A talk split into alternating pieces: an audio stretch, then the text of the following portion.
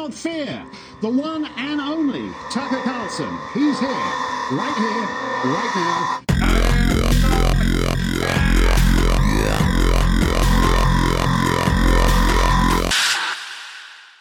Buck up, it's gonna get better. Hello, welcome to Tuckered Out. I'm Troy, I'm Tyler. and this is a podcast where we talk about new money poser Tucker Carlson. How you doing, Tyler? Oh, a little tired. I uh, was late to recording, as you're aware, and I'm sorry. It's okay. Because I am always 100% on time as we record an episode to release on Wednesday. yeah, so Tyler, here's the deal. Well, before I tell you what the deal is, do we have anybody to thank? um, yes, we have uh, one person to thank. Uh, one person increased their pledge. So, um, Ja Bok Choi says more drugs, more bikes. Uh, increased to the sworn enemy tier. So, thank you very much. Um, I don't know if it's Ja or if it's Ya, uh, but Ja Bok Choi, thank you. Thank you very much, Jabok Choi. So uh, here's the deal, Tyler. We have a lot of dark shit on the horizon. So uh, coming up next week, we are going to be talking about Curtis Yarvin, uh, Mencius Moldbug. And he, he- here's the thing: uh, the reason why we haven't recorded that that episode yet is because Curtis Yarvin's blog goes all the way back to 2007 and every time I think I've read enough of it, I find something else and end up reading way too much more of it. And now I I know more than frankly any person should about Mencius Moldbug. and uh, and it, it was interesting to me because in, in their interview, Tucker says that he's he reads his work. So as I'm reading things, I'm just assuming Tucker has read it. And it, it, it it's been a very interesting experience. That's going to be a, an interesting episode. Um, and then we've also got the Charles Murray stuff that we're going to do. Ian Tucker recently uh, did an episode of his podcast called Framing Michael Flynn, which I've not yet watched, but I think that might be worth talking about at some point. he was framed, was he? Framed. He was framed. It was a frame job. Um, Okay. and Very then uh, normal country we live in. and then in addition to that, um, our Glenn Beck episode is going to be soon, and we also have this uh, this Soros thing looming. So, what I'm getting at is that, that we have a lot of heavier shit lined up for the weeks ahead, and um, it's my birthday, so I decided that for my birthday, I wasn't going to deal with any dark shit this week. So we're talking about Tucker's recent interview on the Megyn Kelly show. One with Megyn Kelly. Fun with Megyn Kelly.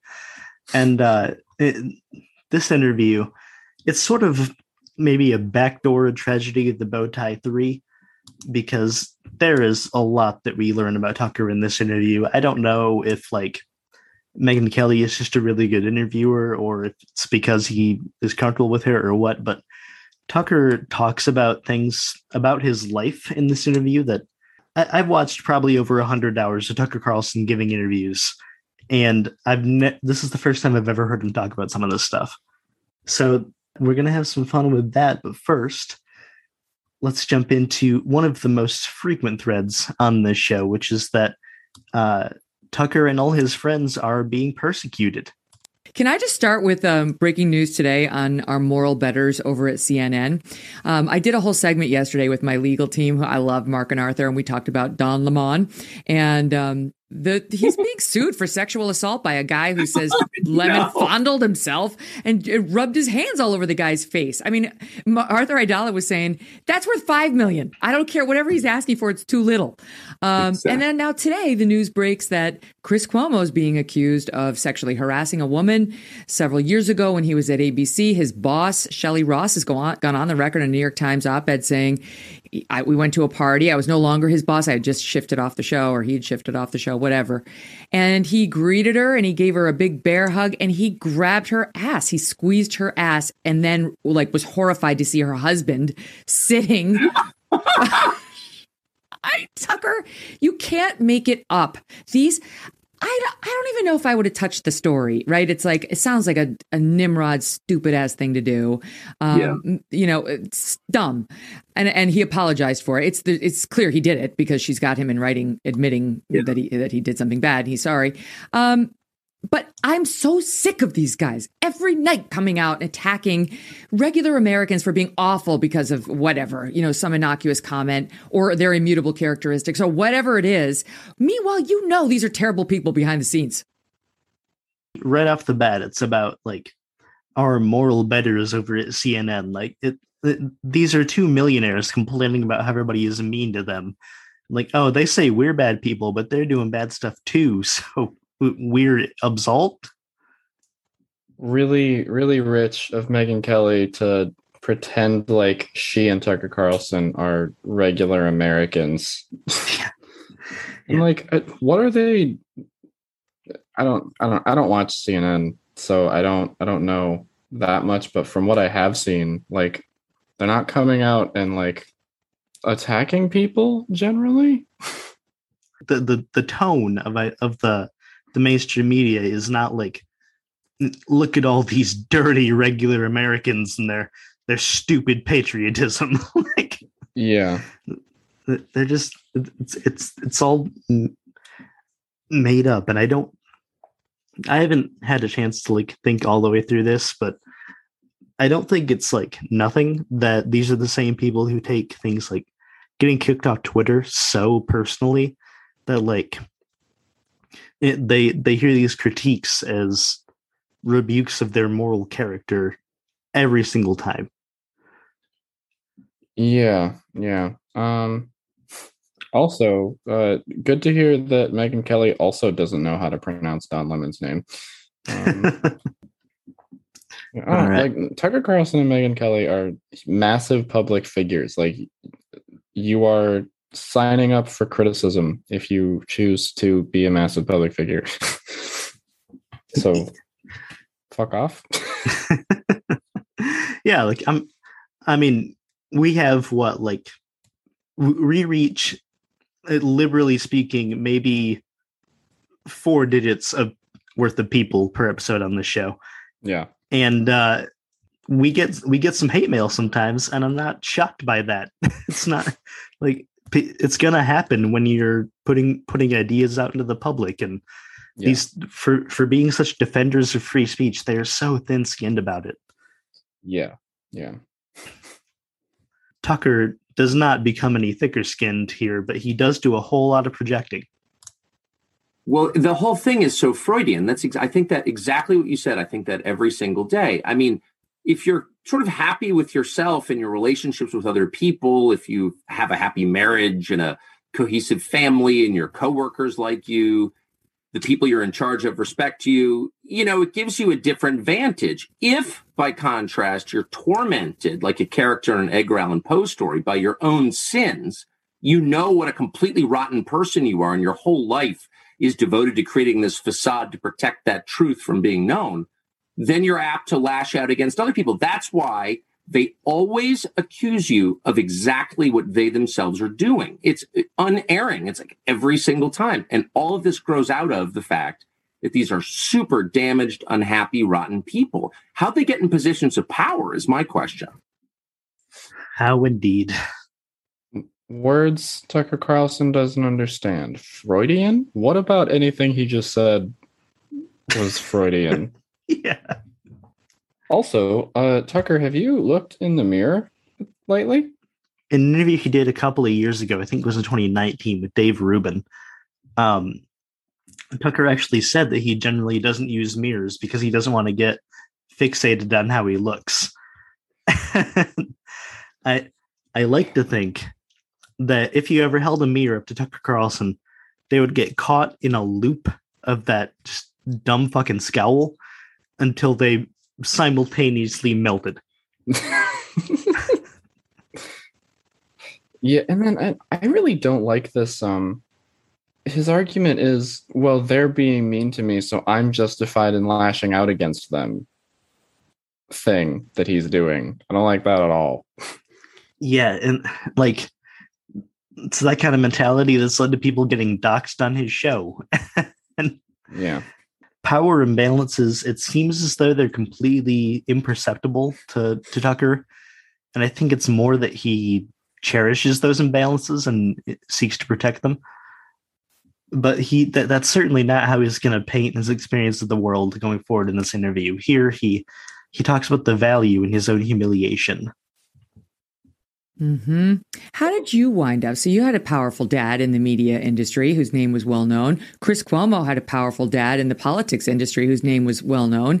How did how did you wind up normal, successful with a nice family, and he winds up being accused of stuff like this, out there lecturing everybody night with his stupid muscle building videos? He's obviously got something going on.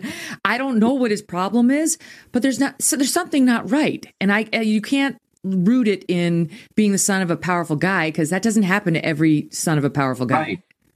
No, it doesn't. I mean, I, I, you know, I can only speak for myself, but I, I'm the product of a lot of failures and unhappiness, which and you know, suffering, which I think you know befalls all of us at some point. I mean, I don't need to tell you. You know, unexpected things happen in your life, and you either become much improved and you understand yourself more deeply and you're calmer, or the opposite happens. You become crazed and nasty. In my case, you know, I struggled for years with drinking too much. I quit 20 years ago. I got fired and completely ran out of money. Had to sell my house out from under, you know, four kids. That really changed my view of everything. Um, and then I was in a plane crash 20 years ago next month. And and I obviously survived. But all you know, those are three really bad things, but each one of them completely changed the way I behave. I mean, I don't think I was ever the pig that Chris Cuomo clearly is, but I mean, I I was a much different person 25 years ago because like Chris Cuomo, you know, I was pretty successful young. I got on TV in my 20s. And and I think it made me into kind of a jerk and the only thing that saved me was failing and being humiliated, like really humiliated, where your mm. neighbors avert their gaze when you pull into the driveway at night, kind of thing. Like everybody hated me. What? Well, when? people do hate me, but but that was just so good for my soul. I mean, it really was the best thing that ever happened to me. Like a modern day Job, he is. Tucker Carlson calling other people crazed and nasty is fucking ridiculous. Tucker was also accused of sexual harassment. So, like, saying he's completely free of anything. Uh, like Megyn Kelly's like, how come you turned out to have the same politics as me if if you also have this single similarity with Chris Cuomo? Looks yeah. like he's got more than one similarity. Yeah, it's it's like that it's a really dumb framing of this question too. Like the, the the premise is a false dichotomy. Um but the three things that tucker listed there that really changed his life. One um he used to drink too much and then he quit drinking. I mean just from like a personal interest perspective it was interesting hearing him say that because i i've heard him say that he quit drinking because he decided the um the quote he uses is the pleasant nights weren't worth the unpleasant mornings. So he, like he's he's implied that there's an issue but that's the first time he said it that plainly. And i mean good for him. It, quitting drink quitting drinking is good. Yes. Um very difficult thing to do. and then uh his second example was getting fired from msnbc and having to sell a house from under four kids which he's going to talk about this a bit more later in the interview. I don't I don't know exactly how much of it I cut, but he he, he talks he he mentions having to sell this house a couple of times. It was months ago now, but I, I said that one of the threads I wanted to track, um, or a mystery I wanted to solve about Tucker was when he stopped being a libertarian. Because even as recently as his MSNBC show, it was all the standard like the government sucks libertarian shit. Um, he he was a fellow with the Cato Institute for a while, and now he is really he, he's much more open to kind of the government playing an active role in social life in America, and uh, he's also like rhetorically just pretty hostile to libertarians. And so I wanted to see if I could like figure out when and why that happened. And the way that he talks about having to sell this house after he got fired, I wonder if that's not it. Like, I mean, it's the closest thing to economic insecurity he's ever experienced, and it, having a family that you care about that's that's traumatic, and maybe eh, it, ha- taking ownership of that and realizing like, it, hey, shit can just happen that throws your life into a tailspin.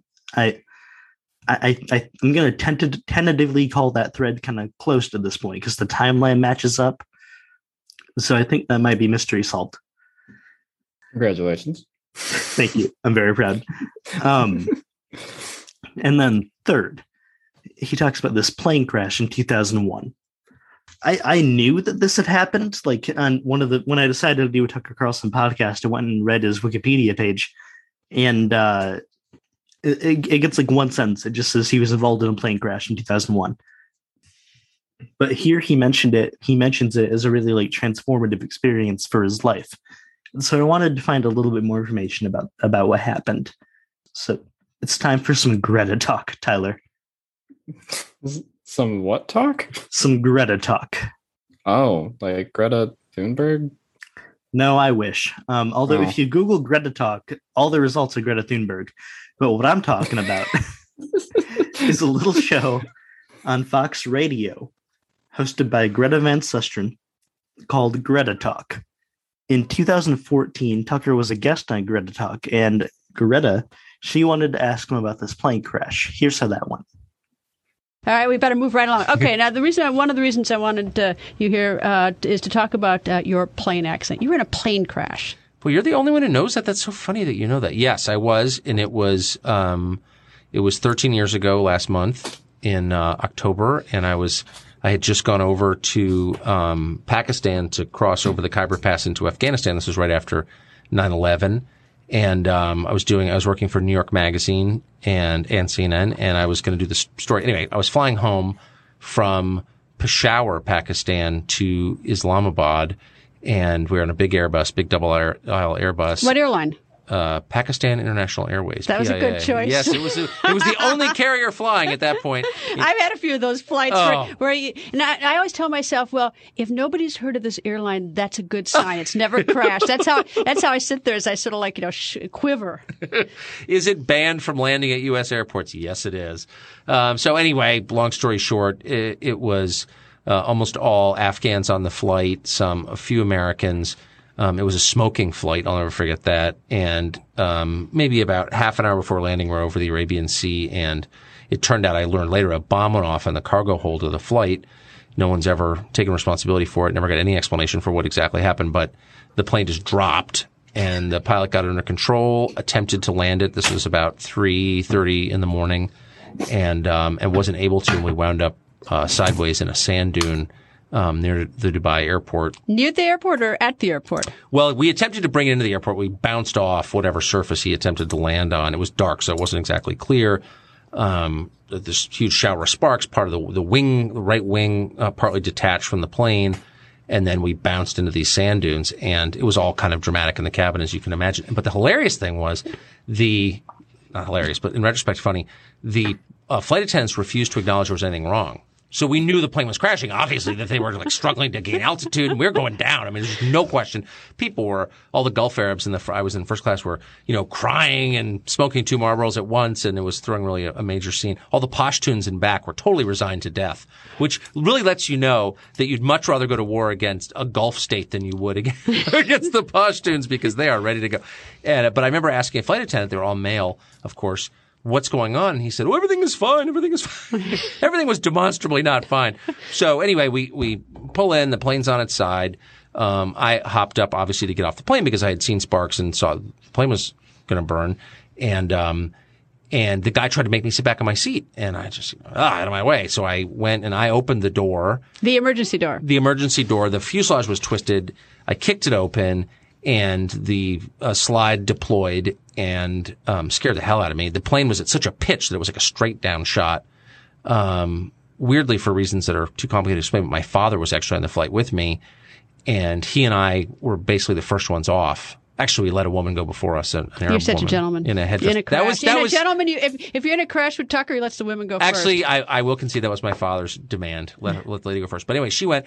We went off. Or other- maybe you wanted to see if it worked. You mean like push her out to see if it worked, and if she didn't go, we'll go out another entrance. It was kind of hairy actually going down. It was totally pitch black.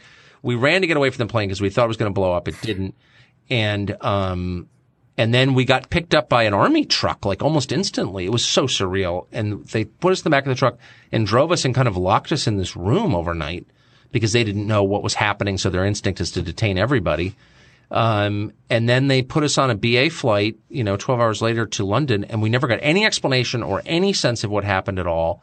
And it, um, the plane is actually now a dive site off that famous hotel in Dubai, the one with the man, man-made, man-made islands. You can dive on it. Yeah, Tucker really uh, paints himself to be the big hero there, doesn't he?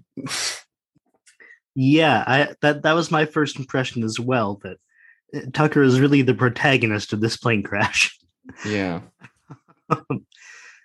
and the uh it, it- here's the thing i do have some um corroborating evidence that he, tucker is the one who kicked open the door uh that that evidence comes from tucker's dad so um but it is th- this was written like literally the day after the crash uh this was a letter his dad wrote for a column in the washington post I- I, thought this was really interesting because the, the crash happened on October 17th, 2001.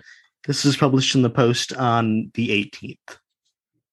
It is a Wednesday morning in Dubai in the United Arab Emirates, and thought you might like to know our morning drama. They've just reopened the Dubai airport as our plane from Peshawar, Pakistan Air, Flight 231, an Airbus with 205 people aboard, including crew, crashed on a runway at 2 a.m. this morning. No kidding. It has taken a while to clean up the runway. It was quite an ending to an interesting, but less dangerous week along the Afghan border. We are fine.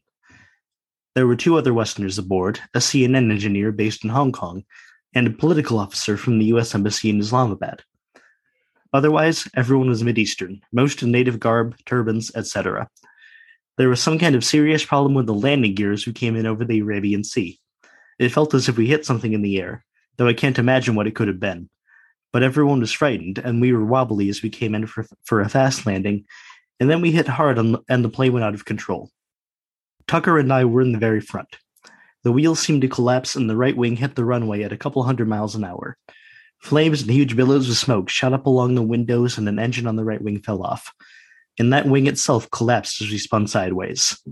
The cockpit of the front of the plane seemed to bend, and I thought I was going to I thought it was going to come apart. A huge crack appeared in the fuselage next to the forward door. We skidded off into sand, which probably saved us from a fatal fire. Later, one of the firemen said, You were lucky you didn't all die. The Pakistani air crew was awful, confused and totally unhelpful. It was Tucker who threw open the exit door by the cockpit. I've always wondered what it was like to go down those chutes. It was pretty great, actually, on a couple of levels. Everyone ran off away from the plane in the sand. The middle emergency door wouldn't open. The back of the plane was crowded, and people there only had one exit. All the exits on the right side of the plane were unusable. Fire trucks arrived pretty fast, so much so that many of the letter passengers sliding on the chutes were soaked to the foam. That's it. Thought you'd be amused. So it it it does seem that Tucker did throw open the door, which you know, cool. That's the story I'd tell too. Yeah, of course. Why wouldn't you, right? What did jump out to me was that there is no mention in there of it being a bomb. He just said that something went wrong in the landing gear. Um, so I did a little bit more digging, and I found uh, the entry for this plane crash on the Aviation Safety Network's website.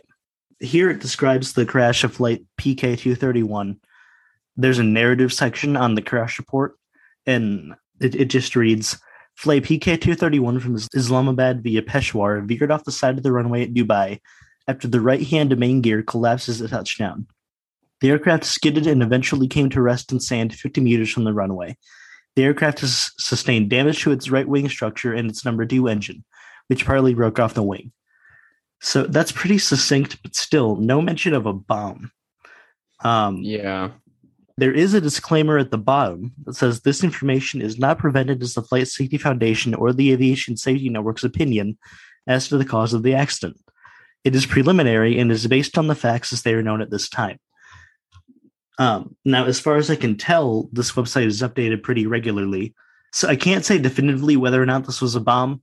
Um, if anybody can point me toward an, an, anything that indicates that, I would be interested.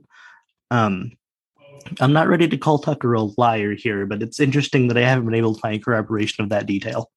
Yeah, I can imagine a world where authorities would want to hide that it was a bomb and not tell you. But if that were the case, I would be surprised if Tucker found out it was a bomb and no one else did. Yeah, and it's just it it does make the whole thing seem more harrowing as like a storytelling device. Just this, Yeah. um, and it fits into some kind of like pre-established biases, which are already dripping in both the way Tucker and his dad talk about the flight crew. Um, but uh, again, I'm not ready to call Tucker a liar. It's just interesting that so far he's the only source of that that I can find. But then that was, you know, 20 years ago. And we're talking about Tucker Carlson, the man today. So in that same Greta Talk interview, he tells Greta exactly how this event changed him. but it totally changed my life. I mean, I I, I thought I was going to die. Obviously, we were in the air for quite a while, knowing we were going to crash. And within a few months of coming back, um, we decided to have another child. I quit a fourth child. I quit drinking. Um, a few other things happened, but basically, Well, they oh, weren't even serving er- alcohol on the flight, though. They- Don't- they don't. ser- They don't serve alcohol on those flights. Well, I actually had alcohol in my bag. I'll be totally honest. But anyway, the point is, it totally changed my life, and I've never been afraid to fly since because dying in a plane crash is actually not the worst way to go as compared to pick a disease. A plane crash, you got time to say your prayers, it's time to say goodbye, and then it's over. And it's kind of an interesting way to go. So I've never been afraid to fly since.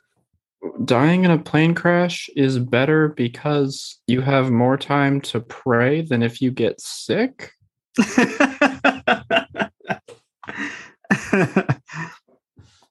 yeah, I like it's it's one of those it's one of those situations where I think I agree with the point he made, but the logic he used to get there is alien to me. Yeah, very strange.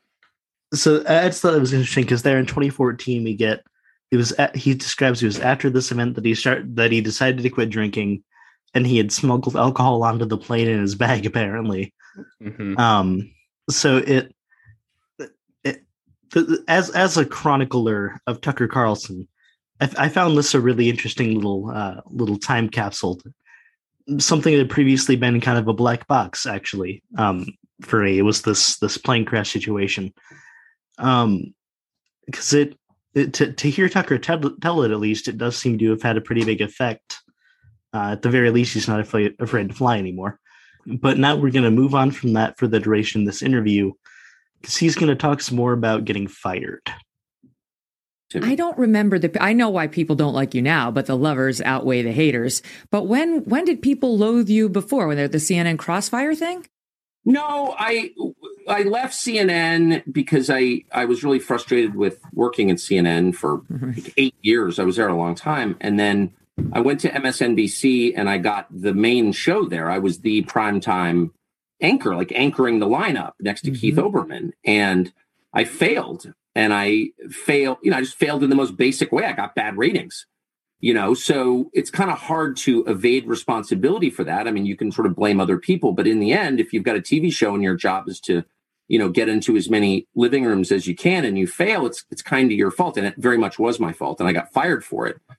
And um that was one of those moments where i was like well i'm sure they you know they screwed me over or whatever but the truth is I was lazy and entitled, and it set off this chain reaction financially because I've never been good at money where I like looked around and I was like, oh wow, I'm living this totally unsustainable life.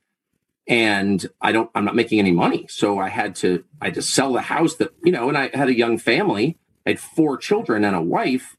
And I it was, you know, it was pretty low grade disaster. I mean, I didn't, Mhm. you know, lose a limb in war or, you know, get paralyzed in a car accident. But for me, who'd grown up in a pretty privileged world, I mean, it was distressing. Yeah, so that was kind of more.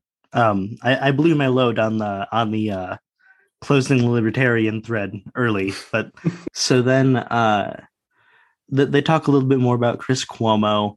Tucker talks about how um, you know, he hopes that getting fired is good for him and he comes out of it a better person. And Megyn Kelly is like, well, I don't really want to see him step back into prominence if he's going to keep lying all the time. Uh, and that gets Tucker off on a on a on a pretty philosophical tangent about falseness. I couldn't agree more. And the thread that ties together all of this behavior is falseness. And you can tell, I mean, I, I, know this from having three daughters eh, eh, who I listen to carefully. And one of the things I notice about their assessments of people is that they're almost all olfactory. Like my girls almost never make an argument on behalf of their position about a person. They're like, that person's false or that's a good person. Like they can feel it. They trust their instincts. And, and I try to emulate that because I think it really is the most effective way to assess people. And I look at Cuomo, I look at a bunch of people on the air, just in general in cable news, on all the channels, actually. And what I see is people hiding who they really are, being mm-hmm. false. And once you start pretending to be someone you're not, there's no end to the lies and it just compounds and distorts you increasingly over time. And so, what I guess what I'm saying is, I'm not hoping that Chris Cuomo gets another primetime show. Of course not. I'm hoping that Chris Cuomo drops the pretense and presents to the world who he really is, mm. because that is liberation. I mean, really, you want to be free? Freedom is being who you really are in public, being unashamed of it, being willing to explain it, being open. And you can just feel it. You can feel people's spirits, the people who are hiding some secret that they're desperate you not know about, and the people who are just totally transparent. And as I age, I cannot stand to be around the former category. It makes me too nervous. Like mm-hmm. I know you're hiding something really heavy. I don't know what it is, but I can feel it. And across cable news, like everybody is doing that. It's bad. Okay, a couple of things there. Um what an excellent way to not have to give a reason for disliking a person. yeah. I just had an intuition that they're a bad person. So obviously they are and they're lying if they if they say anything that goes against what I think about them. Yeah, I think I think it was in Tragedy the Bowtie Part Two where we we had a couple of clips of him talking about how like he tries to judge people the way dogs do, and he thinks that you can smell when people are lying. Like it, it's that's a pattern to believe at this point. He really thinks that he has the ability to smell lies. He needs to get his nose checked then. Um, and then I don't. He's. I think he's holding Chris Cuomo and public figures to an impossible standard? Because okay, he, he's not saying this, so if, if you're not hearing it the same way I am, like, and I'm being crazy, let me know. But it, they're talking about this in the context of like Chris Cuomo um, being in trouble for um, a sexual harassment allegation. So it kind of sounds to me like they're saying, how come they don't just come out and say, uh, I like harassing women so that we know who they really are. Like, no person would do that. No person identifies that way. You, you know, like, yeah. Um, so, and like, he talks about like keeping secrets. you want to talk about your vaccination status, Tucker? Because you act real weird every time people ask you about it like really weird really weird yeah uh in case anybody missed it um his notorious uh, answer to that question have you been vaccinated is when did you last have sex with your wife and in what position yeah which not an equivalent question actually no it's not however you choose to fuck your wife has no effect on whether or not you're a danger to me yes and while I'm in favor of a more sex positive world, uh, this is not a good argument in favor of that. So. the the problem, Tyler, is that this type of lying it really damages America. The downside is it really has a corrosive effect on the society. Imagine if you were black, or or more specifically, if you were a Haitian immigrant, and there are a lot of cool, successful Haitian immigrants in this country, particularly in South Florida and you're just like a normal person, you're watching CNN and you see the president of the United States or Chris Cuomo telling you that Haitians coming here are beaten with whips because they're Haitian. Like, how does that mm-hmm. make you feel about the United States? Does it make you more secure? Does it make you love the country more? Does it make you paranoid? Does it make you feel persecuted? Like, this stuff actually hurts people because it's untrue, but it adds to the perception that this is a racist country whose ideals are not worth defending. Like Chris Cuomo, I mean it. I don't think it's an overstatement to say this kind of lying really corrodes what holds us together as a country. Oh, at, at least he was very careful to say this kind of lying so that so that I can't so that I can't say that lying on a big platform in general is is a bad thing, Tucker Carlson. the type of lying I do, that's good lying. Yeah. exactly. Th- this gets us into the territory where um, we, we did play two clips from this interview before where they were talking about the great replacement and and god damn it it was my birthday i don't want to talk about the fucking great replacement so we're gonna we're gonna gloss over most of that portion of the interview because normally we don't have the liberty of doing that Short version, great replacement, very racist and very conspiracy theory that is not true. Um, and Tucker likes to talk about it on his very, very large cable news show. But we can deal just a little bit with this idea that so before this they were talking about how um Chris Cuomo he knew that this story was going to come out so he's been trying to put as many chips in the woke bank as possible to like build up goodwill with the wokes. And they talk about how Harvey Weinstein did, did the same thing. When he was accused he donated a bunch of money to now.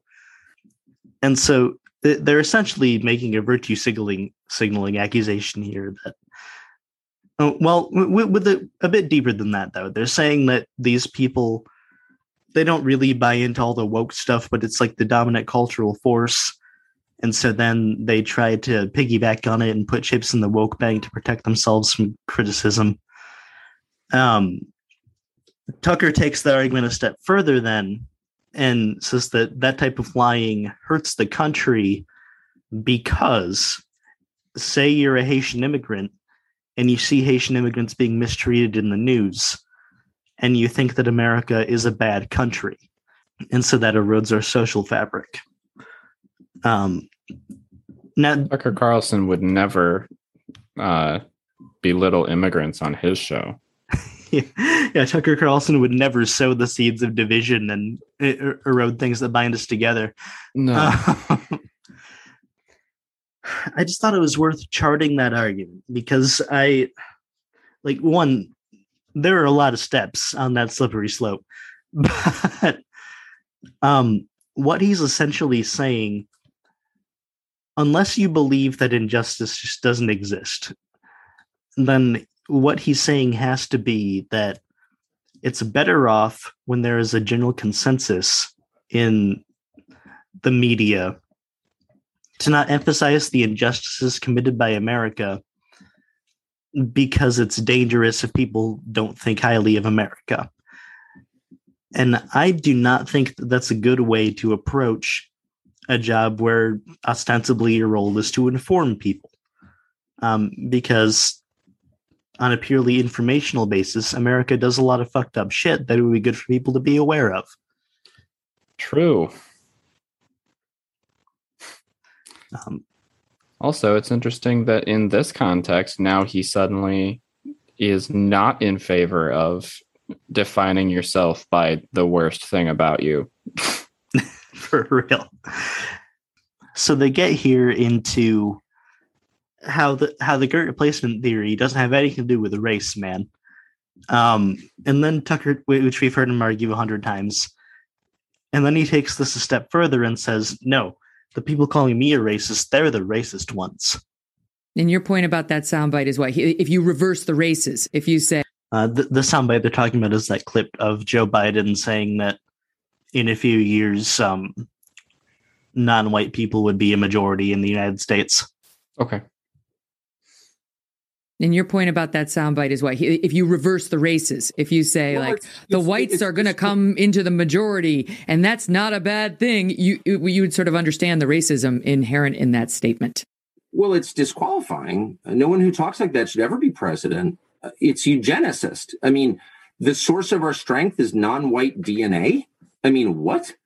Uh, uh, how could you say something like that? Really? So people's value to the country is determined by their genes and their skin color? That's like Nazi stuff. What? That's not, you know, I'm 52. I grew up in a country that tried really, really hard, didn't always succeed, but certainly tried as a matter of official policy to be colorblind and to judge people not on their appearances, but on what they do, on the choices that they make, on their character, on their inherent moral value. So um, I don't remember that Joe Biden clip perfectly, but it wasn't like, oh, thank God we're the um, white people are losing their their population share. It was this is a fact. exactly. Yeah. We it, it was it, we we played uh we we played an extensive Joe Biden clip last time we talked about this. I w- I won't replay it again here, but the point he was making was um, it's a source of America's strength that we've always been able to assimilate immigrants, which really is the opposite of what Tucker is trying to claim. He said. Um, but then th- this gets them more broadly into how open borders just doesn't make sense as a policy, man. So, and then, then as a practical matter, it you know there are all kinds of other problems with mass immigration. The first one is it, it just creates a very volatile society. If the population keeps changing, look, look, if you had people constantly moving in and out of your own house, and this country is our home, then that would not be a peaceful household. You could choose to adopt children and make them your own, and that's a virtuous thing to do. It's a great thing. But if you had no control over who was living in your house, what would your household look like? How would mm-hmm. your kids experience their own childhood. I mean, that's a, a hugely disruptive thing to do to any. Opposing open borders is not racist. It's there are very good reasons to oppose open borders having nothing to do with the race of the people crossing in. Um, there's no question about that. I mean, I think Biden's defenders, the people are saying, look, you know, and I know this because I've been living on the Upper West Side for 17 years. They say, eh, you know, we're a nation of immigrants. And he's talking about from the beginning of this country forward, we've had more and more immigrants, and that's not a bad thing. We're a melting pot. And I get all that. I, I mean, I think that is one of the things that makes America great, just sort of the diversity. You know, you, you walk out in New York City, you see every color, you see every nationality, but they're all living in New York and they all love New York. I mean, that is one thing sort of on a more microcosm basis that holds us together. We love our city. At least we did before Mayor de Blasio. And on a larger level, it was always, we love our country. We're happy to be here. We realize it's a privilege right. to live in America. That's, right. that's, as I understood your comments, that's what you were starting from. You take away that. You take away patriotism, all love of, of America. And then what are we left with? People like, people come from other countries. Well, what are they? They're told that we're, we're awful. America sucks. Um, and we become more tribal. And where, what do we look like? What are, how do we relate to one another? What do we stand for at that point, 10 years, five, 10 years from now? Holy crap, that was a lot of bullshit all at once. So, um, opposing open borders isn't racist. Um, you'd have to make a really, really convincing argument to me, Megyn, to convince me that people who oppose open borders are not racist. what other reason? No one cares about the Canadian border. No one's making an argument about I don't I don't think they would care if we had open borders on the north, but they care deeply about the border to the brown country. Uh, Tucker has talked explicitly before. The reason he thinks that to invite immigrants is to invite disorder is because he views um he, he views nation a lot of na- the he views most nations in the global south as being disordered and thinks that people are inherently reflective of the environment they live in. So they'll necessarily bring disorder here if we allow them across the border.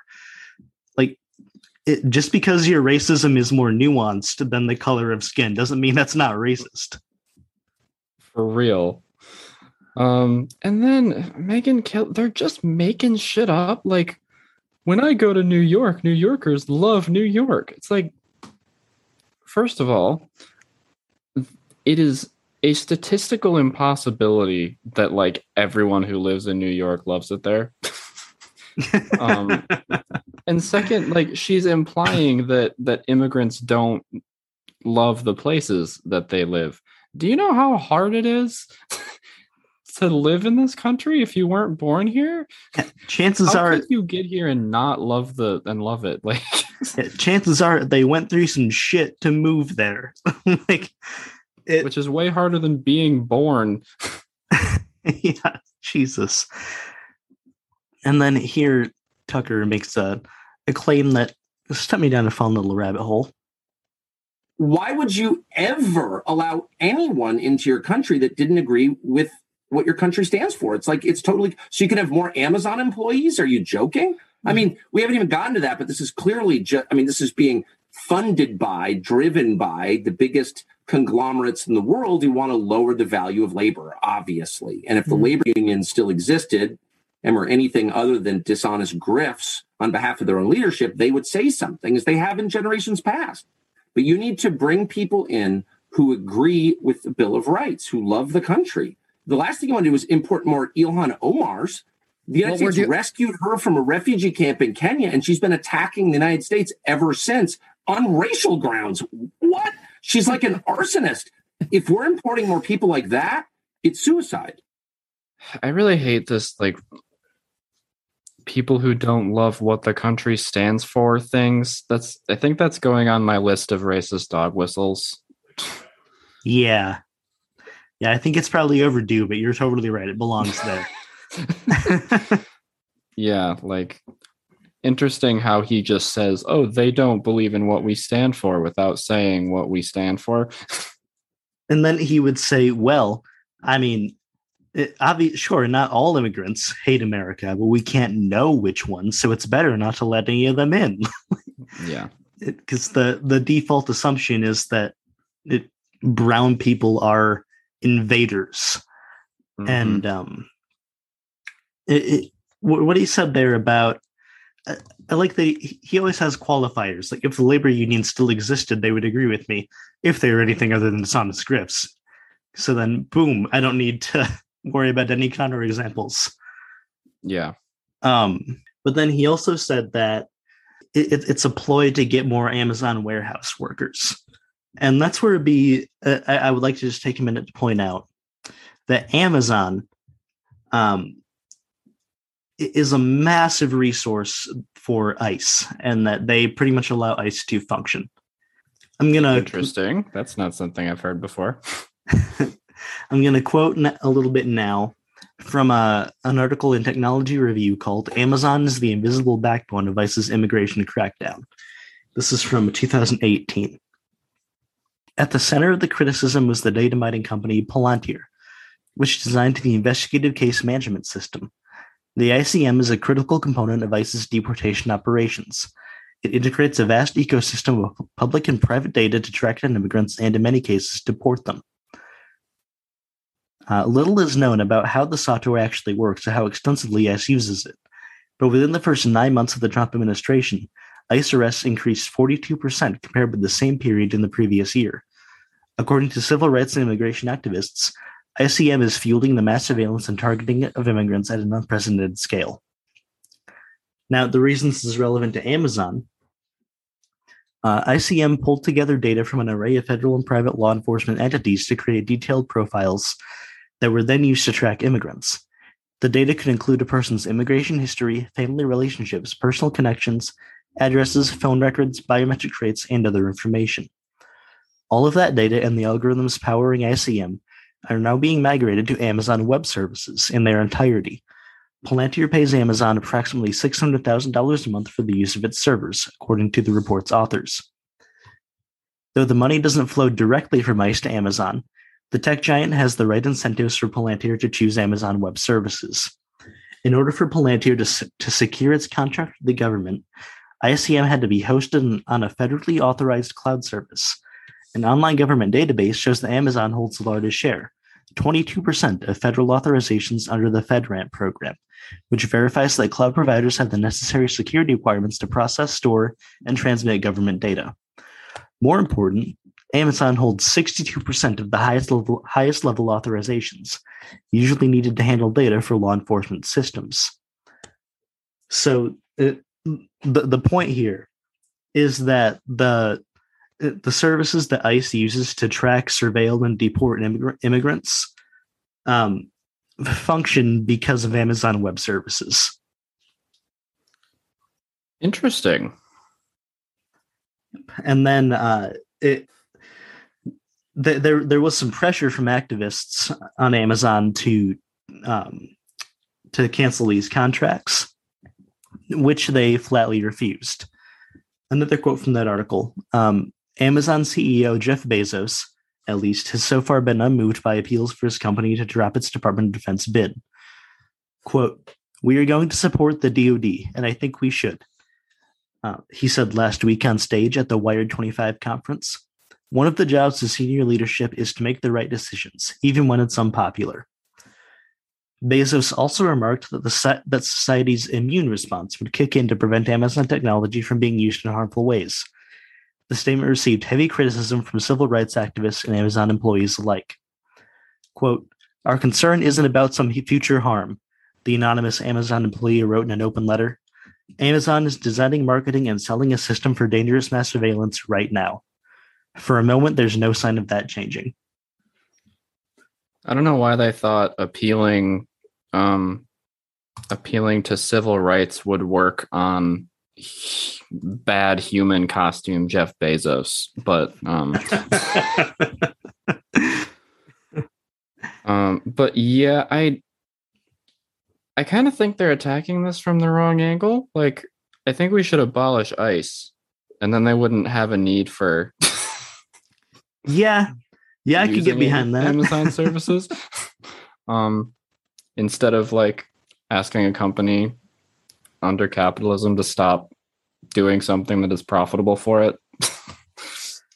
yeah. It's yeah. like they knew it wouldn't work. Okay. Now yeah, that's an interesting point. And and that that's an interesting point. And if anyone is a lizard person, Jeff Bezos is a lizard person. Um, have you seen a picture of him? He's not a he's not a human.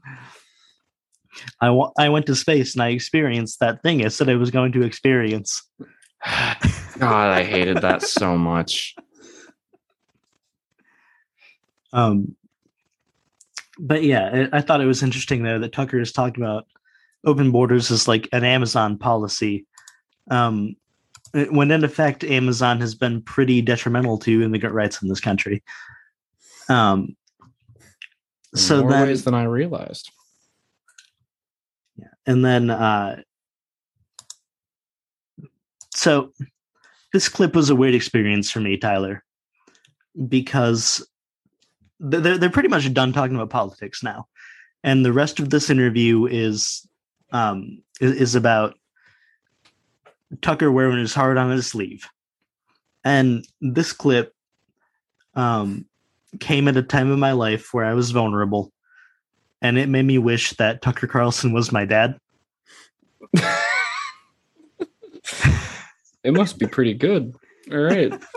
So uh, I might take my headphones off for this one, but here we go. I just said to one of my kids who I was trying to convince, one of my one of my favorites, uh, and was thinking, and you know, all my kids went to a pretty good high school, so I felt like they were well educated enough. And I've tried to convince all four not to go to college just because I think it's totally counterproductive and stupid and probably pretty bad for you. So I've said to all four. And the last one, I was intent on this child not going to college. I really was my mission to convince her not to go. And I said, you know, I'll pay you the tuition, you'll have some cushion. Well, what would I do? I said, you need to move to Alpine, Switzerland and write novels, you know, and have a bunch of kids and ski every day. And then Aw. this child's smart and write novels. And she goes, Oh, I want to do that. And I said, Well, you should do it, and I'll do whatever I can to help you. And she's like, No, but I'd be the only person who's doing that. And I it's too weird. And ah, it just broke my heart. No, So- she's right. At this age, she's got to go out. Yeah. And plus, you know, she's got to do some stuff, right? I think you you probably better write her, especially I know. when That's it's yeah. If you go out and you, you do stupid stuff, you got to get fired a few times. You got to do make Oh, stupid true. mistakes. Have your That's heart. true. All right, I'm gonna I'm gonna try to twist this into a positive. I'm try to twist this from rich guy really, really, really doesn't want his kids to learn about the world. Um to um Tucker is secretly advocating that um people should have the right to travel the world and enjoy their life instead of be tied to a job forever. In a geographic location defined by borders. Yeah. Wouldn't it be nice if if we weren't forced to work um, in order to not starve to death? Wouldn't that be nice? Yeah, his it, his his ideas about college are are dumb. I mean, not that not that everybody should go to college. It's a giant pit of money, and uh, Yeah. oftentimes pointless. Well, Um, it should be free, first of all, um, and then you should go if you want. but it, again, this is where Tucker, um, his means of getting there are inverted from from like what we like how we get there, because what he's not concerned about money. He thinks that his kids shouldn't go to college because they're already well educated enough, and college is probably bad for you. What he means is that he thinks college is going to turn them into a liberal, and he and he Yes. thinks that because college is a good place where you're exposed to people who aren't like you and your biases are worn away by experience. And you uh, open up to the world that you've previously been closed off from. Yeah, interesting how that works. and and that that's what tucker is casting as a bad thing. And um Yeah, he uh but it, it- as stupid as that is i can't be mad at him. I'm just i would give i would give anything for a dad who was going to support me moving to the swiss alps and writing novels Uh, like I, I don't know. I'm I'm hundred percent serious. I I think we should have a world where you can do that if you want. um, I feel I don't know. I, I feel like that's something that people wouldn't take seriously, but maybe in our audience they would. like it- m- m- money is fake and organizing a society around the desperate pursuit of a fake thing is inherently unfulfilling um, yeah, crazy how that works. On the subject of um, books, uh, Simon and Schuster, uh, they they published your book, The Long Slide: Thirty Years in American Journalism, and you you did not spare anything for them. You're not happy with the president. You called him a cartoonish corporate uh, censor and use the introduction of your book to attack the company for canceling Senator Josh Hawley's book deal.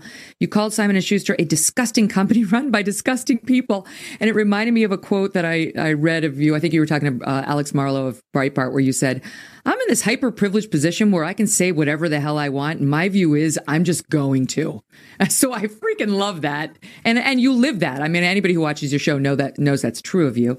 Um, how has that like how did that happen that they published your book and then you, you know you got into this sort of war with them Well, let me say, I hope, and I do talk to my wife about this a lot, that the I do feel like I have the freedom to tell the truth, which is a really rare position to be in it is in this country. You're in that position too, and I think it's a great place to be. But it's also you don't want to use that freedom just to attack people. I mean, I I don't want to be the person who's just like running around machine gunning everybody because that's uh, you know that's bad.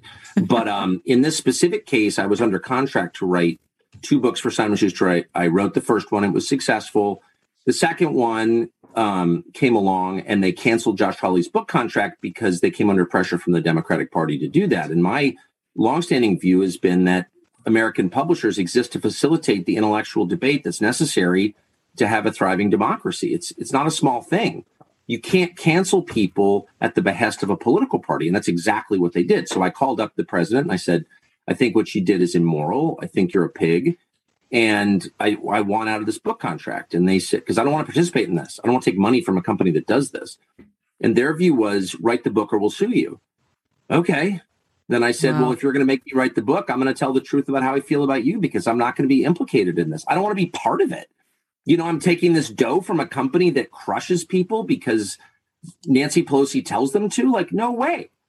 So I write this, and then they have to decide whether to publish it or not. And I think they feared the blowback from canceling a book about how they cancel books would Mhm. be worse than you know the effect of publishing it because they knew that no one was going to write about it i mean i have no allies in the rest of the media so um, it's basically not been written about at all which is i mean i don't care uh, either way but I, they were probably pretty smart to publish it but i just felt like i should be honest about it and so i went and talked to Jonathan Karp, who runs Simon and Schuster, and his deputy, who's really out of it and has literally no experience in book publishing whatsoever, like literally none.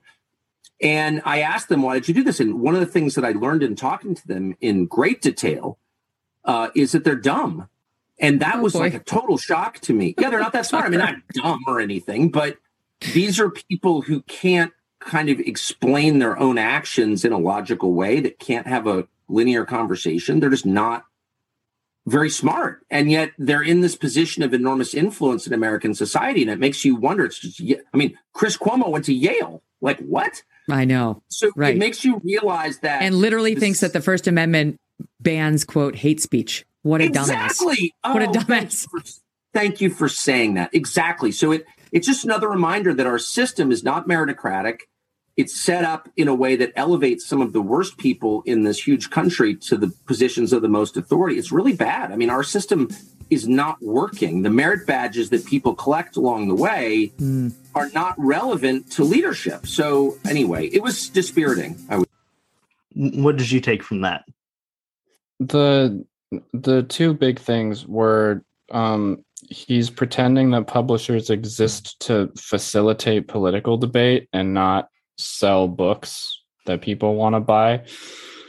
Um and then the other thing i um the other thing that stuck out to me was our system is not meritocratic. Like everyone knows that don't they like don't people know that the system is not meritocratic yeah, like, you just- everybody, everyone who knows the 50s ended. Uh, like I, I, I don't. I, I hear I think it's like a conservative thing. They they pretend that we live in a meritocracy to justify like people who are already popular being popular because like if they like it. So they they pretend that we live in a meritocracy. It's like, well, we live in a meritocracy, so um this person that that you don't like is actually fine because he's because he's already successful you, you know what i mean Yeah. um i i i remember um when i followed uh some conservative youtubers they would um make that argument a lot and it's and now that i'm older it's like we don't live in a meritocracy you have to pretend that we live in a meritocracy in order to sound reasonable like we live in like an attention economy it has no like the merit of your work like whether you're honest or not has nothing to do with how successful you are Yeah. it's all to do with as evidenced by the man speaking um, in the clip. Yup. But yeah yeah, whole nother thing and then in, inherent in Tucker saying this is not a merit- meritocracy is the assumption that it should be, which I actually think is worth challenging. And it, it, it depends what you're talking about, but like, I, I think that even the the people of the least ability should have access to a good life. Um, Yeah. but that that's a whole different conversation. Anyway, um, the eh, his his feud there with um Simon and Schuster he was talking about. So his his most recent book, The Long Slide: Thirty Years in American Journalism, was published by Simon and Schuster, and um, the the introduction or the foreword details eh, like it, with a great granularity um, a conversation he had on a Zoom call with the these two uh, executives at Simon and Schuster, where he was trying to get them to explain why they canceled the publication of Josh Hawley's book. Um, and this was after Josh Hawley it, tried to sedition, um, or did sedition. I don't know where the definition draws. Um, I, I, I think he sedited. sedited. okay so, um I, I I was gonna play a clip from the audiobook where there was like detailing this conversation but i'm certain that that's illegal the uh the, the gist of it is that they kept saying that um they made the decision that josh hawley's book would draw scorn from the public and so they made the decision not to publish it um, which Tucker takes as them bowing to pressure from the Democratic Party. And it, it, it's it's a big circular, meandering, meaningless conversation. Um, but in it, Tucker also tries tries to get him to explain, or at, at least draws comparisons to the cancellation of Milo Yiannopoulos' book. Um, and Milo Yiannopoulos, for anyone who doesn't know, is a goddamn monster. True. Uh, Tucker's main defense of him in in the book seems to be that hey, he's funny. And what's interesting to me is that uh, for all Tucker's talk that this should be a meritocracy, he's really upset that a company would dare not publish the the thoughts of like a powerful conservative white guy like he's he's furious that they bowed to this political pressure and didn't cancel Josh Hawley's book. When his by like a merit a merit a meritocratic capitalist worldview if they don't want to be associated with Josh Hawley's um you know brand then the company actually has no obligation to publish that book. Or if they don't want to be associated with the neo-nazi molestation apologist fuck they have ever right not to publish Milo Yiannopoulos' book. And Tucker's default seems to be that these men have a right to a platform, damn it. And it doesn't matter the merit, or it doesn't matter what they've done. So he's making the inverse of the argument he thinks he's making, and I find it fascinating. Yeah. Um, not to not to backtrack too much, but um, that whole that whole tirade, I, I feel like I have a better answer to your question um my impression of that thing that he said is oh my god he's so fucking whiny yeah he's a fucking whiner yeah and I, I don't think I have the clip, but later on he talks about how the, the one thing he hates more than anything is complaining, and he doesn't tolerate complaining. It's, you complain for a living, motherfucker. Yeah, seriously. oh my god, I can't believe he said that. but here, here's where the conversation actually gets a little Freudian, because Megyn Kelly wants to ask Tucker about his mom. So let me ask you, because I know you don't talk about this a lot, but I just I do want to follow up on your mom taking off because um, I looked it up just to see um, armchair psychiatry.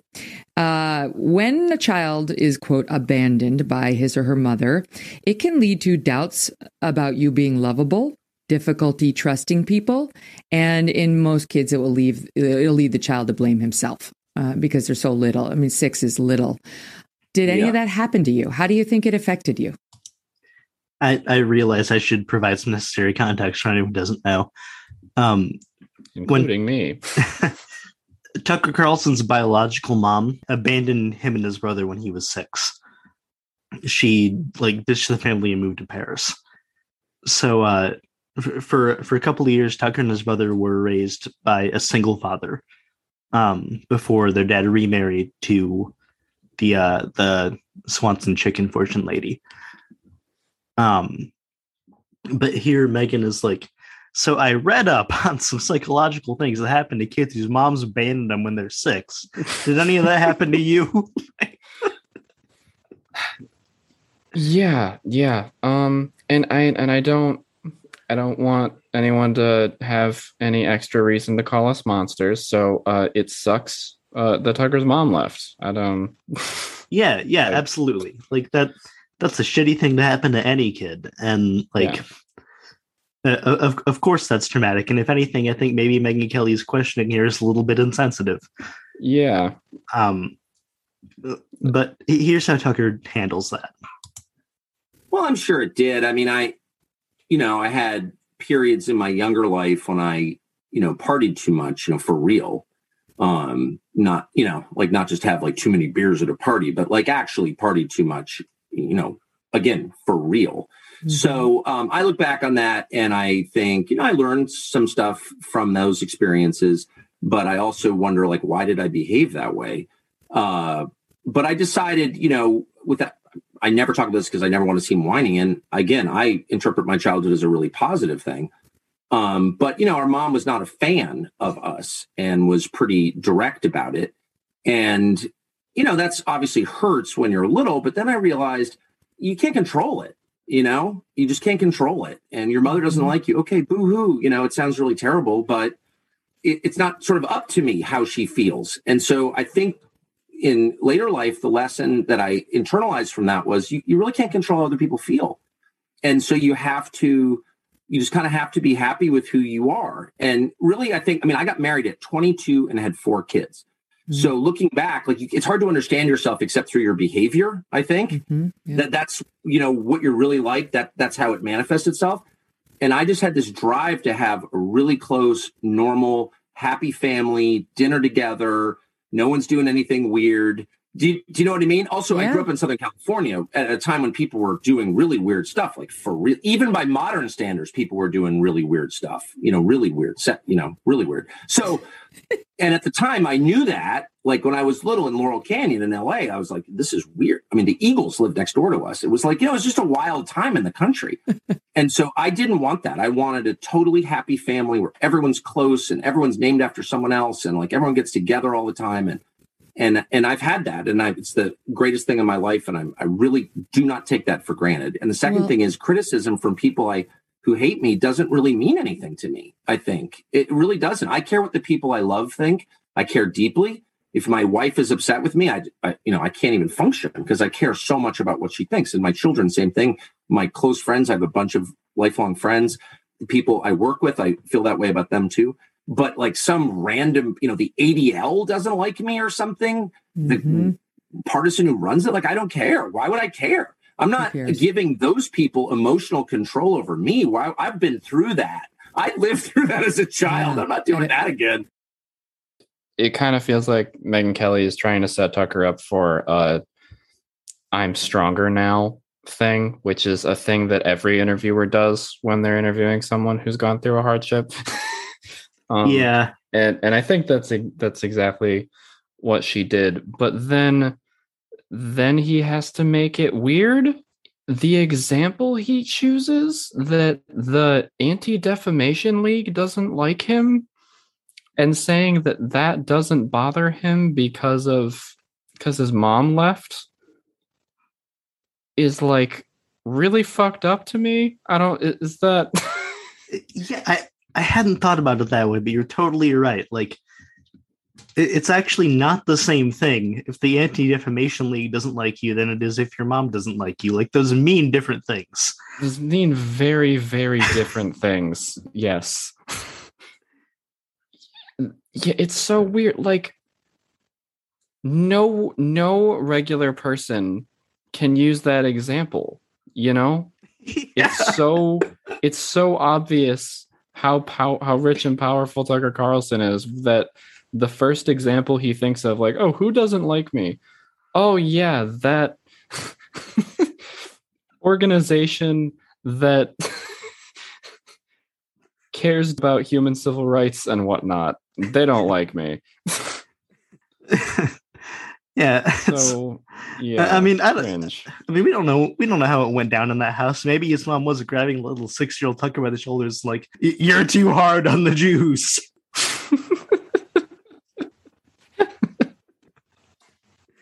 I believe I sprung an anti-Semite from my loins.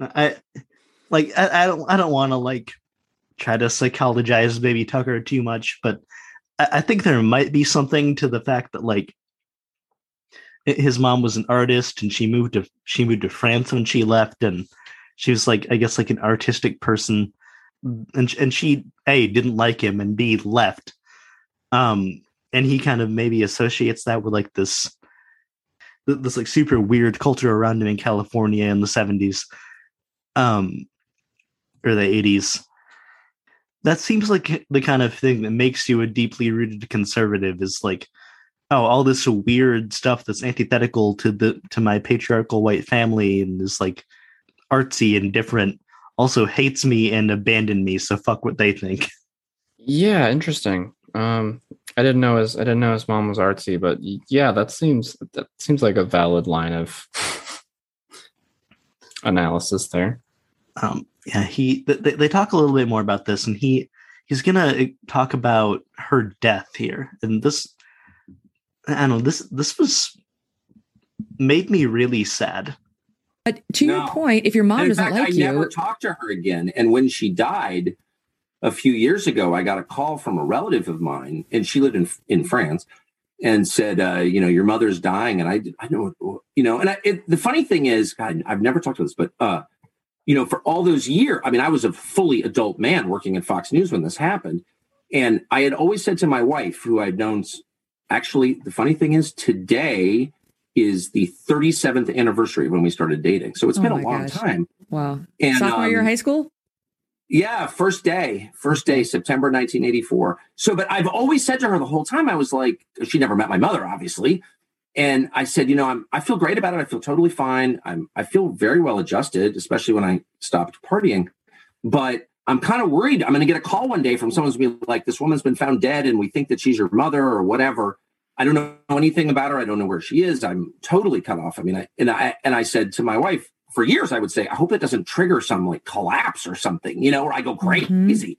And the day it actually happened, um, I got this call like she's dying and in in this weird little town and on a farm that she lived on in southwestern France, and and she was basically French at this point, spent her life there. Uh, you should go visit her. And so I call my brother, and he's like, "What? No." You know, my son's got a soccer game. And I said, I feel the same way. I don't know this person. And and Mhm. actually, this sounds cold or whatever, but I, I had already kind of made my peace with this over many decades, over 35 years. And I didn't fall apart at all. I went out to dinner. I mean, I felt sad for her, I guess. I don't know much about her. She was an artist. She had shows, okay, I guess, and and all that, but she wasn't part of my life. I wasn't part of hers. And I, I just I don't know. Jokes aside, I don't think it's wrong of him to not have a strong emotional connection to someone who left when he was six. Yeah, exactly. Um, it's fine, but um, I don't know. I, I I do feel like they're framing it as like I'm I'm this strong person who like don't need no mom. You know. yeah, yeah, he is doing that. Um, but then here they segue into his stepmom, and this is fascinating to me because we can hear Tucker talk a bit about how he thinks about his wealth. And I didn't know it's all the years that we worked together. I did not know that in some way you're heir to the Swanson meat fortune. That, so are you a rich guy? Was she rich? Did that change your life? Did you suddenly go over like, holy shit, we're rich now. We we have I- Swanson I chicken. mean, it's funny. I've I've heard people. I mean, I never comment on anything like this ever. I mean, ever. I I never have one time, um, and I won't now, except to say that uh, I've never gotten a dime, and I mean that. Uh, well, that's not true. It, well, it had nothing to do with my um, my stepmom, but uh, I did. The one thing I did get was a cabin in Maine that we went to our entire lives That's good. Um, and I did get that, but you know, it cost fifty thousand dollars, so it wasn't. it wasn't Wah, wah. but no, but but this is Elaine it's- kind of rich, Tucker. It's it's always been that place. You know, anyone who has a family summer house knows it's like you know the generations go to and everyone meets there and all the cousins and all this stuff. It's Ah. not. I don't live in a big house. I don't have a big house. My biggest house is eighteen hundred square feet, so I don't like big houses. I never have. As But- as evidenced by the room that you were sitting in. Yeah, yeah, yeah, yeah. No, I like. I mean, my favorite place in the world is an off-grid cabin. Off-grid cabin that it's a, I use for for fishing. It's on a stream in Maine, and we have no electricity or running water. I spend I spend a lot of time there. I stay there, but um, no, I never got any money. Not, I mean, no money um ever, and that's why when, but you know, which is fine. I mean, most people don't. Um, Right. What I did get was a childhood um you know a very a privileged childhood in the sense that i went to expensive schools from you know from kindergarten through college and i grew up in a world of rich people and i grew up in la jolla and georgetown so you know i'm hardly the son of a mill worker you know i did get Mhm. that i mean i got full immersion in a very specific Well, but how did you stay so connected to the people? Because even with the background that you acknowledge has had a, a lot of advantages, if if not rich, just rubbing elbows with people of privilege and so on. Because you never, I you you to me are more working class than a lot of people who really are from the working class, you know, and you just never seem to have lost that connection. So how did you get it in the first place and not be corrupted by the elite media circles and so on?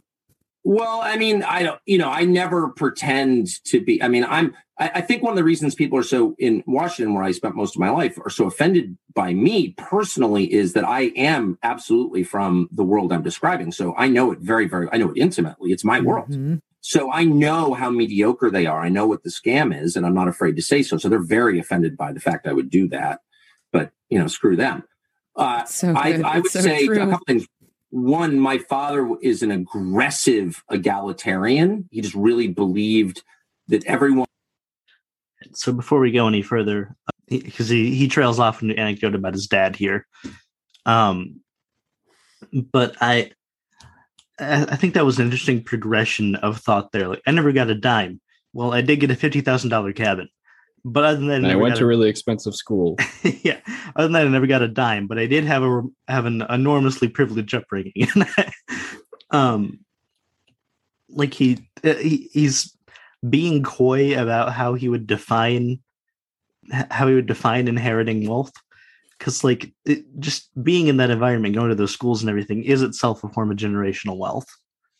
Yeah, absolutely. Um, I was actually going to bring up I I kind of had my ideas about this challenge recently. I was arguing with a friend about um like rich people. Um, and Elon Musk came up and um my friend who I was arguing with was like Elon Musk denies that his parents owned an emerald mine. It's like, okay, um his parent his dad definitely partially um, was partial owner of an emerald mine. Um, and then he was like well what about this? And i guess elon musk claims that he arrived in canada from south africa with $25 in his pocket and hasn't received money from his family outside from that. So i think i get fixated on oh rich people have all this money. It's not just the money. It's like the social infrastructure. It's like it's like tucker said it's the expensive schools. If you can put on a resume that you went to such and such a school that gives you a huge advantage over anyone else applying for a Yes. advanced position you know? So it's not just that you have all this cash in your pocket it's you are of a completely different class. I could probably never go to whatever high school tucker went to you know? Right it, not to like nitpick his wealth i just think it's interesting the way that he he processes that there's like even in talking about to Megyn Kelly, there are like three stages of rationalization. Here, let's yeah, let's finish up hearing about how his dad was an aggressive egalitarian. that everyone is born with equal moral value. Not everyone is equally capable, that's for certain. But everyone, you know, that those kind of hierarchies of, oh, I'm not going to talk to the housekeeper or whatever, that's like ridiculous. That's fake. So uh, people with a true aristocratic temperament invite the housekeeper to dinner because why wouldn't you? You know, she's a Mhm. person, you like her, she works for you. Like, don't see the world. I mean, only fake new money posers do the whole thing like, oh, well, you know, I'm the help. I hate Mhm. that shit. It's fake. True. Um, and the other thing that I had going for me was we spent, you know, months a year, really six six months a year at this point, in a, you know one of the poorest zip codes in America, and and and my whole life. So I've gone to the same town my whole life. I know everybody. I don't feel like I'm parachuting in as like some random rich guy. You know, I've come here when I was you know seven years old and made no money. I was here when I got fired. I've been here the whole time. So. Mm. I've really been immersed in a a very different world for a good chunk of the year my entire life. There are no summer people where we live, none, just us. And so I just I don't know, I've really been affected I've really been affected by that. And the last thing I'll say is I believe in skills. I've always thought this. I think it's super important for people, particularly men, I'll just say it, to have some kind of physical skill. Like what can you do? And the thing I noticed living in the world I lived in in Washington for so long was that nobody could actually do anything. oh. Lost Tucker's audio. Stand by. Trying to fix that. Not sure why. Yeah, so Tucker's call drops for a minute there. i don't feel rich that's your really tucker More or less, no one yeah. no one feels rich troy have you ever been on twitter and like seen a rich person talk about their expenses like oh well after i pay my housekeeper $30000 and pay seventy thousand dollars in mortgage a year, I have the exact same amount of money left over in my bank account as someone who makes thirty k a year. Have you have you seen those? Yeah, they don't feel rich. It's like one of the oldest pieces of wisdom in the in the entire world is that like greed is all consuming and never satisfied. That's not like a, a, a new insight, but uh, no, um, but it is but it is a product of a of an incentive structure that demands the pursuit of made up money paper. the way he talks about that was really weird too. Like someone with a real aristocratic temperament doesn't disparage the housekeeper because why why would you they work for you only new money posers do that that was maybe the richest sentence i've ever heard. Yeah yeah. I am one of the good ones. I don't even hit my housekeeper. Like yeah that rolled up newspaper is only for homeless people. I have a real aristocratic temperament. yeah, so Tucker's doing a very poor job of pretending that he's not upper class. yeah, and to, to Trace's argument here, the reason that these elites in like Washington hate him is because he's from their world and he knows that they have no physical skills and so they're actually like mediocre and unimpressive and because he talks about that is the reason that they hate him. If Tucker thinks he's the only one who's ever made the observation that Chuck Schumer isn't the guy you'd call to like fix your sink, he's gonna be surprised. And and that's that's even ignoring that he said it's it's mainly important for men to have physical skills. We just leave that where it is.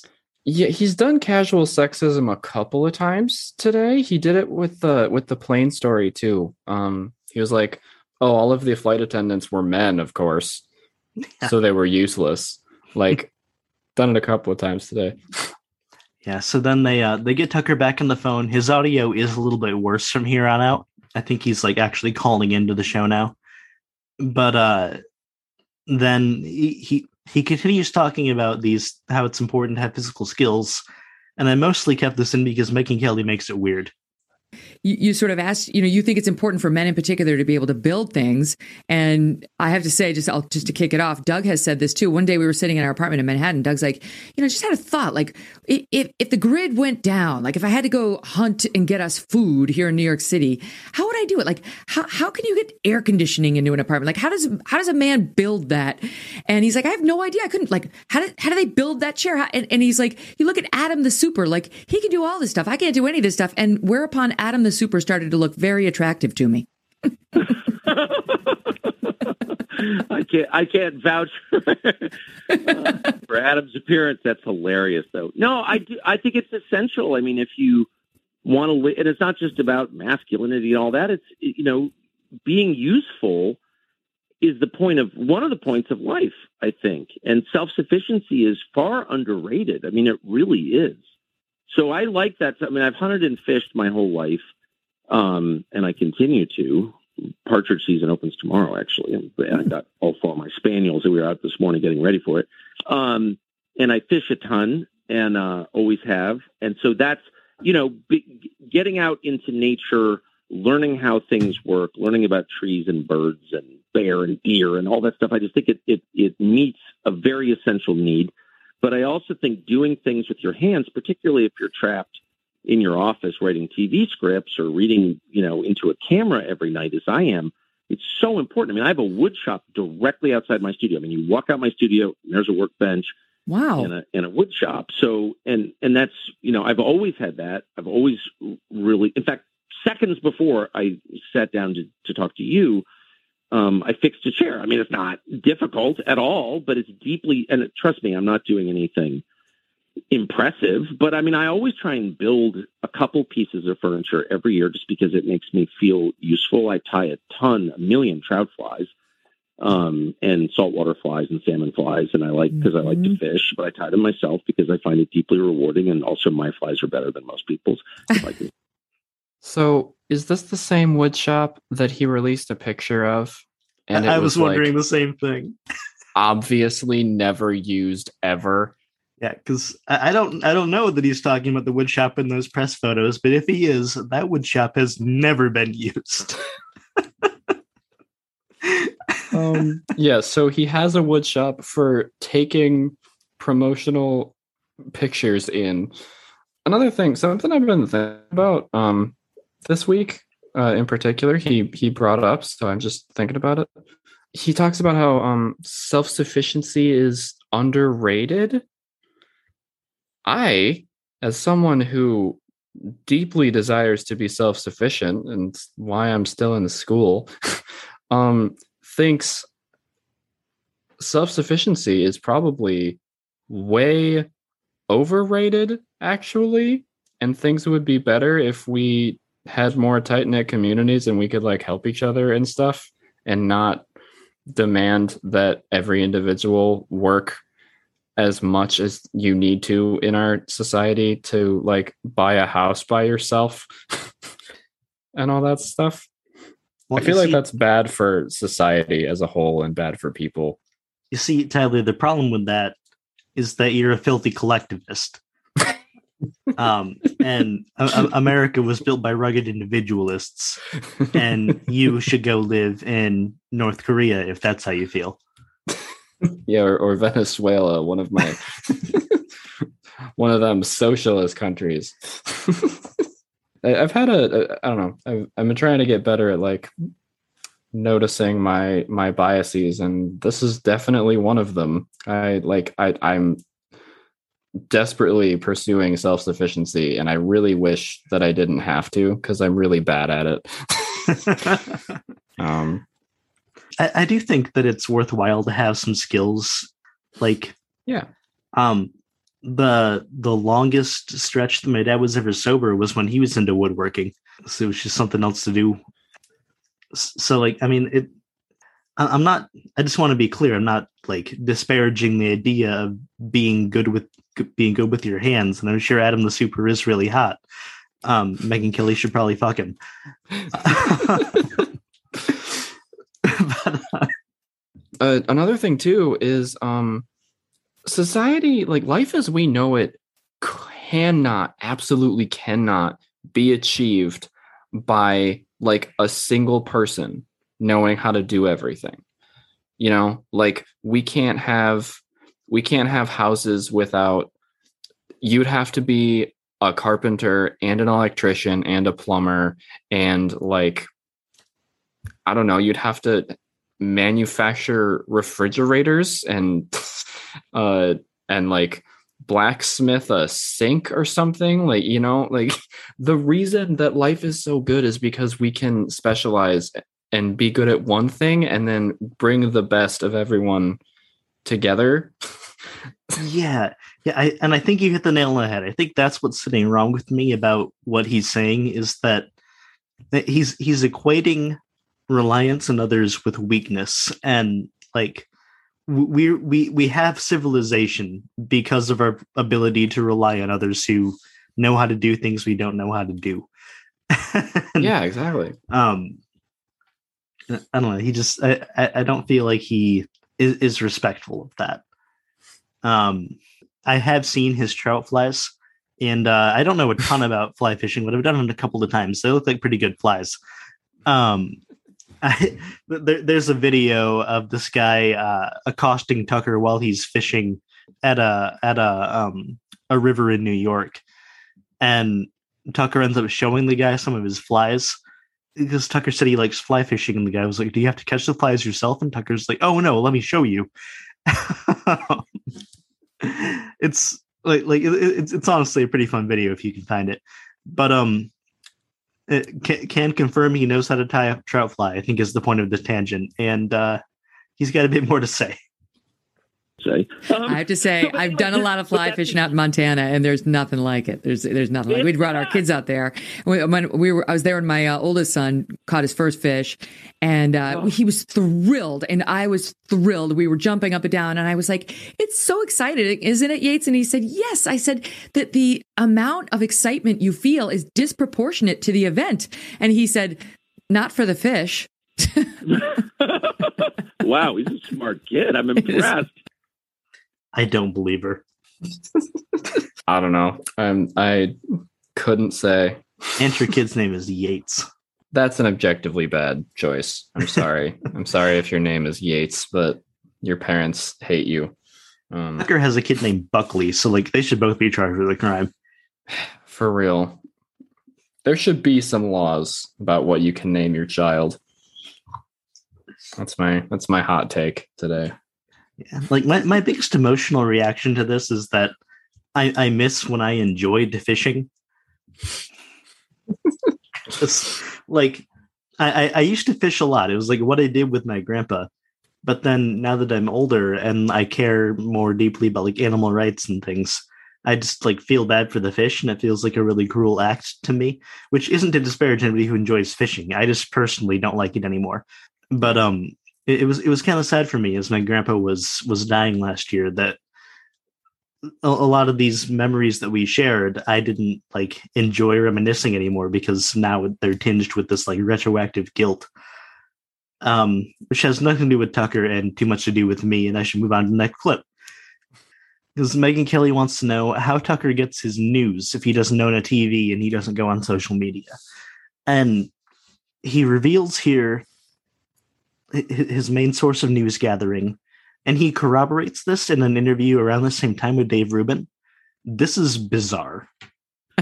But it's All right. true. I mean, so I got it. You got to work with your hands and you got to build up more than your television skills. But I do, I don't understand how Tucker Carlson lives in the middle of nowhere, lives the life of a Luddite and manages to consume news because I, you don't have TVs. You don't use the internet. You don't go on social media. I know you use your phone. You are weird in one respect where you will still call people. I, I love that about you. You'll pick up the phone and call Oh, me. yeah. I'm like, oh, Tucker talks on the phone still. This is awesome. But how do you how do you stay abreast of the news without using any of those things? by text message. Um, I I I take a sauna every day. It's one of my weird. We're obviously Scandinavian, given our name, and so we grew up with saunas in the house always. And I take a sauna every day. I, I believe in it, and um, I won't bore you with all my views on it. I, I could literally write a book on sauna, but I'm not going. to. But anyway, um, but I I take sauna and then I sit outside my sauna, usually in a towel, and I make calls and text, and then I repeat the process every single day of the year and I get all my information from people. I have a text um, relationship with probably four or 500 people, but a huge cross section of the country. One of my favorites, who I texted with this morning, was a, a waitress that I had at a restaurant in Big Sur years ago who turned out to be like a complete genius. And, and a lot of a lot of people, you know, members of Congress, but there's some there's sometimes the least interesting because they have such an agenda but you know, there's a lot of people, and I just get a massive um, flow of information through that. You know, and every I spend hours at it every day. It's not a small thing for me. I mean, it's the main thing. Um, Did I hear that right? Did Tucker Carlson just tell me that he gets his news by texting old waitresses? he he gets his news through a network of four to five hundred people that he texts every day, and there at, least one of them is a waitress he had once who quote turned out to be a total genius. I live in a simulation. There's no other answer. There's no. Like it, he tells the story to Dave Rubin too around the same time, and uh, in, in that interview he talks about that waitress again, and he was like, "I used one of her lines the other night actually." Just like, did you give her a writing credit, motherfucker? Can that even possibly be true? How do you how do you host an, a news show over like things people just texted you? And he he goes on to say that he also has a daily news digest prepared for him by a guy who works on the show named Tom Fox. So Okay. he he also gets that, and then I don't know. Sometimes he hires just like a white supremacist to write for him.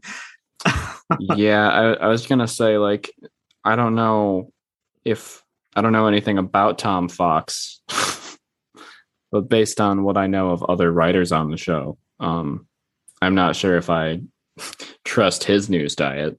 so we have an overnight news uh, digest that's prepared by a guy who works for us. You probably know him, Tom Fox, who's just like a complete genius. You know, so I have a lot of sources of news, but one thing I don't do is like hang around on Twitter or Yeah. you know loom around the CNN website or you know, because it that stuff gets in your head. I don't. I'm not reading the New York Times or the Washington Post like ever. I mean, why would I do that? I mean, it's garbage. Well, So I, uh, I, I, I don't engage with any ideologically inconsistent media. That's for sure. Everything I intake is going to conform to my biases, baby. okay. Um, and then I cut this out just because it's gross. Can't let Twitter into your bedroom. I mean, for in my Mm-hmm. life, that's a big that's a big thing. Like we don't do phones in the bedroom. Like the bedroom, you know, is for bedroom for bedroom Mhm. stuff. You know, what I mean? right. I don't ever want to hear Tucker say the bedroom is for bedroom stuff, but here we are. Yep. This is the life we've consigned ourselves to, Troy. Uh, so then let's see, we're creeping up on. Well, we're we're approaching the home stretch anyway. Um, they're they're they're gonna they're gonna lie a bit about one of Tucker's favorite things to lie about, which is that time protesters totally attacked his house and there was totally a pipe bomb. hmm Well, and, so, you, but anyway, But let me ask you that because it's one thing you, you married your high school sweet, sweetheart. We talked about Susie a minute ago. Uh, it's one thing to protect yourself, and it's one thing to know that you're being attacked. You know, we, you've been there. I've been there many times. It's another to it's a it's another for the spouse to watch it, and it's another for you to now watch your own spouse be attacked. I thank God I haven't had that yet. But your wife, I mean, your home in which your wife was present was literally stormed by a bunch of losers who didn't like you, who didn't like what you had to say on the news. I mean, how low of a person do you have to be to be driven to go harass a news anchor and his wife at their home where children could be present because you don't like what he says on the news? It's insane. But that's a level of stress that's, I mean, almost unprecedented in our business, Tucker. And you've been right at the center of that. So just to reiterate, um, Tucker's home was not stormed. Uh, some people showed up outside his house, stood there for like, I think, 15 minutes, and somebody did spray paint an anarchy symbol on his lawn. Uh, that was the extent of the damages. and to answer Megyn's question, I think you have to be pretty dang upset with a person to do that. It might warrant some introspection or something. Well, no, Tyler, you think? see, his mom didn't like him, so why would he care? what about you? Yeah, true. um, th- this leads Tucker into a story about his daughter that I, I this this is another fun one. you know, if you have children who are out in the out in the world, I mean, it's it's tough, and I think it's been very tough for them. Um, one of my daughters, my kids are actually hilarious, and uh, all four of them have a have great senses of humor and have some ironic distance from their own lives, I think. But one of them, who's one of my funniest kids, called me the other day. She's a senior in college, and this girl's really, really funny. And she, but she said to me, she's talking about her friend who has the same last name, Carlson. It's not a very unusual last name, I don't think. And said that they were out to dinner, and the girl's a year younger than my daughter, and said, you know, last year when I got to school, um, all the teachers were, the professors were mean to me. All my professors were mean to me. They were like rude to me. And I didn't know what was going on. And a classmate said, you know, they think you're Tucker Carlson's daughter. so my daughter was howling with laughter. She thought it was the funniest thing ever. But then I thought, wait, you actually are my daughter. What's your life like? but, you know, my kids are, you know, they're wasps. They don't like to complain. They will not complain. So it's hard to know because my wife is very anti-complaining and we're from an anti-complaining culture. So like very anti-complaining. Like it's it's better to die than complain about being No, you're truly like, so my mom left me when I was six. I'm good. Well, I don't know. You don't get anything out of complaining. And and by the way, as my father said to me when I was little, and it's proven to be true, you know, almost all unhappiness in the world derives from self pity. So just to reiterate again, Tucker gets paid ten million dollars a year to complain on TV. Yes, he does. But you don't get anything out of complaining. So then, uh, Megyn Kelly wants to talk about her time at Fox News, and I found her framing here really interesting. I know, Well, but you, but but like makes- back to the, the sort of the topic, we're, we're we're you're in an industry that's like me. I mean, there, the narcissism in cable news. You look around everywhere. I mean, I I it's not it's not a Fox News problem. It's a cable news. It's a news problem. Trust me, I had a much worse time at NBC than I ever did at Fox News, um, in terms of egos and so on. Uh, but I don't know. You tell me because I've said the other day that it, there was a point at which I looked around Fox in particular and said, this is under the Ailes era, not presently.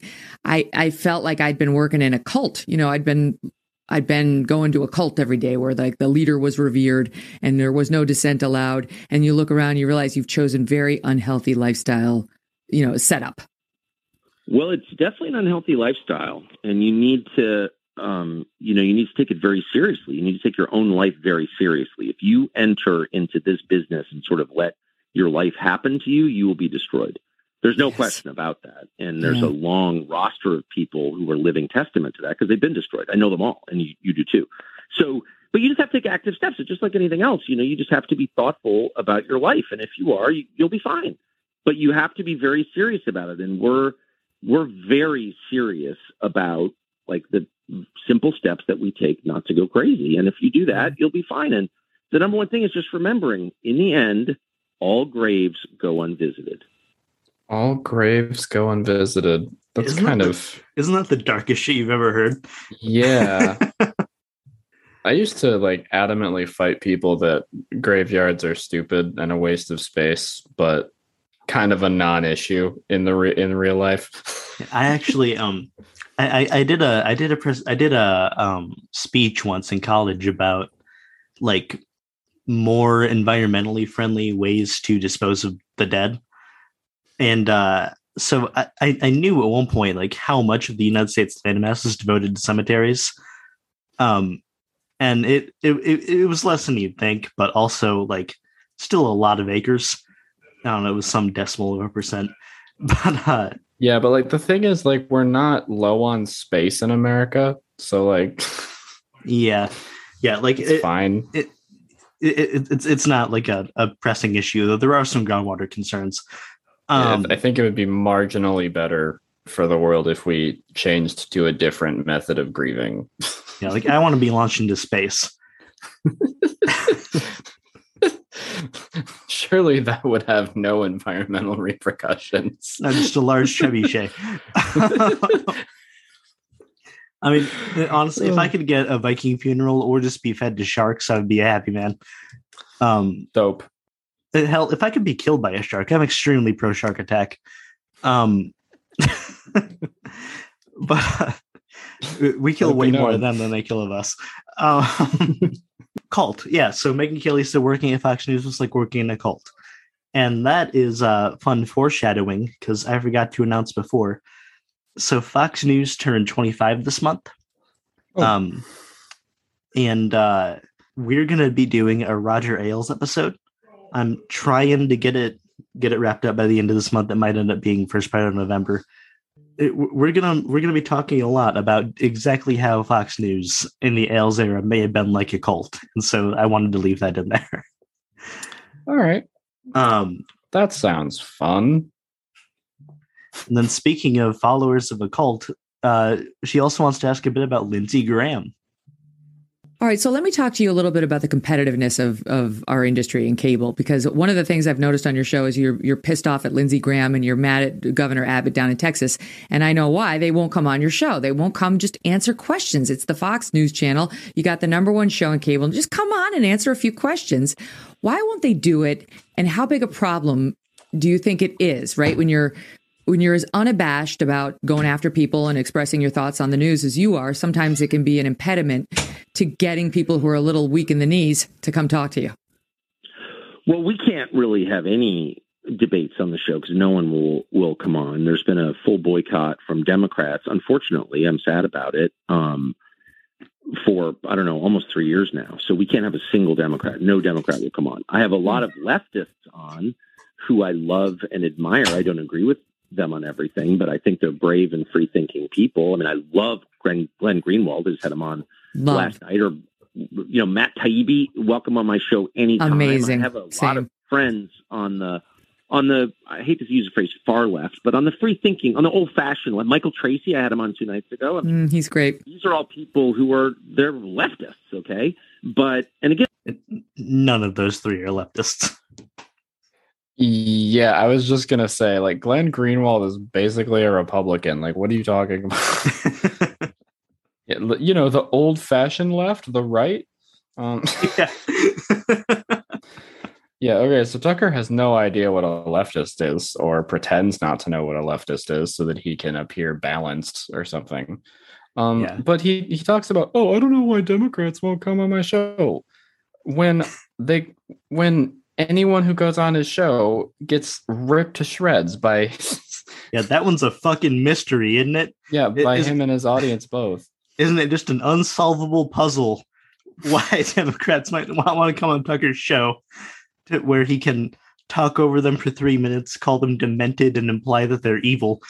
Can't imagine why someone would not want to go on your show after that. but I just want someone who's honest. That's all I care about. As for Lindsey Graham specifically, Lindsey Graham's a fraud, and that drives me nuts. Especially now, like so, people are really under attack. I mean, people are having their most basic civil liberties taken away from them. So somebody needs to defend them. And you look around, well, whose job is that? Well, the people who got their positions because the people who are being attacked voted for them. Those are their constituents. So they Mhm. should be defending them. I'm a I'm a freaking cable news host. I have no power at all. I'm just a you know you know you've done the job. So Yeah. I don't have any power. My only power is the ability to point this out, and I'm deeply frustrated by people shirking their duty in a time of crisis. And I believe it is a an actual crisis. And so, if there's a if the ship is going down, you have to help the weaker into the lifeboats first. That is your moral duty. And if you hop in the lifeboat and row away with open seats, you are a monster, and you should be held to account for that. And that's how I feel. So in some sense, I'm madder at Lindsey Graham than I am at AOC. I mean, she's just a grifter trying to get ahead in a tough world, and she's succeeding. You know, I'm not mad at her actually at all. Mhm. I think she's got some talent. I disagree with everything she says.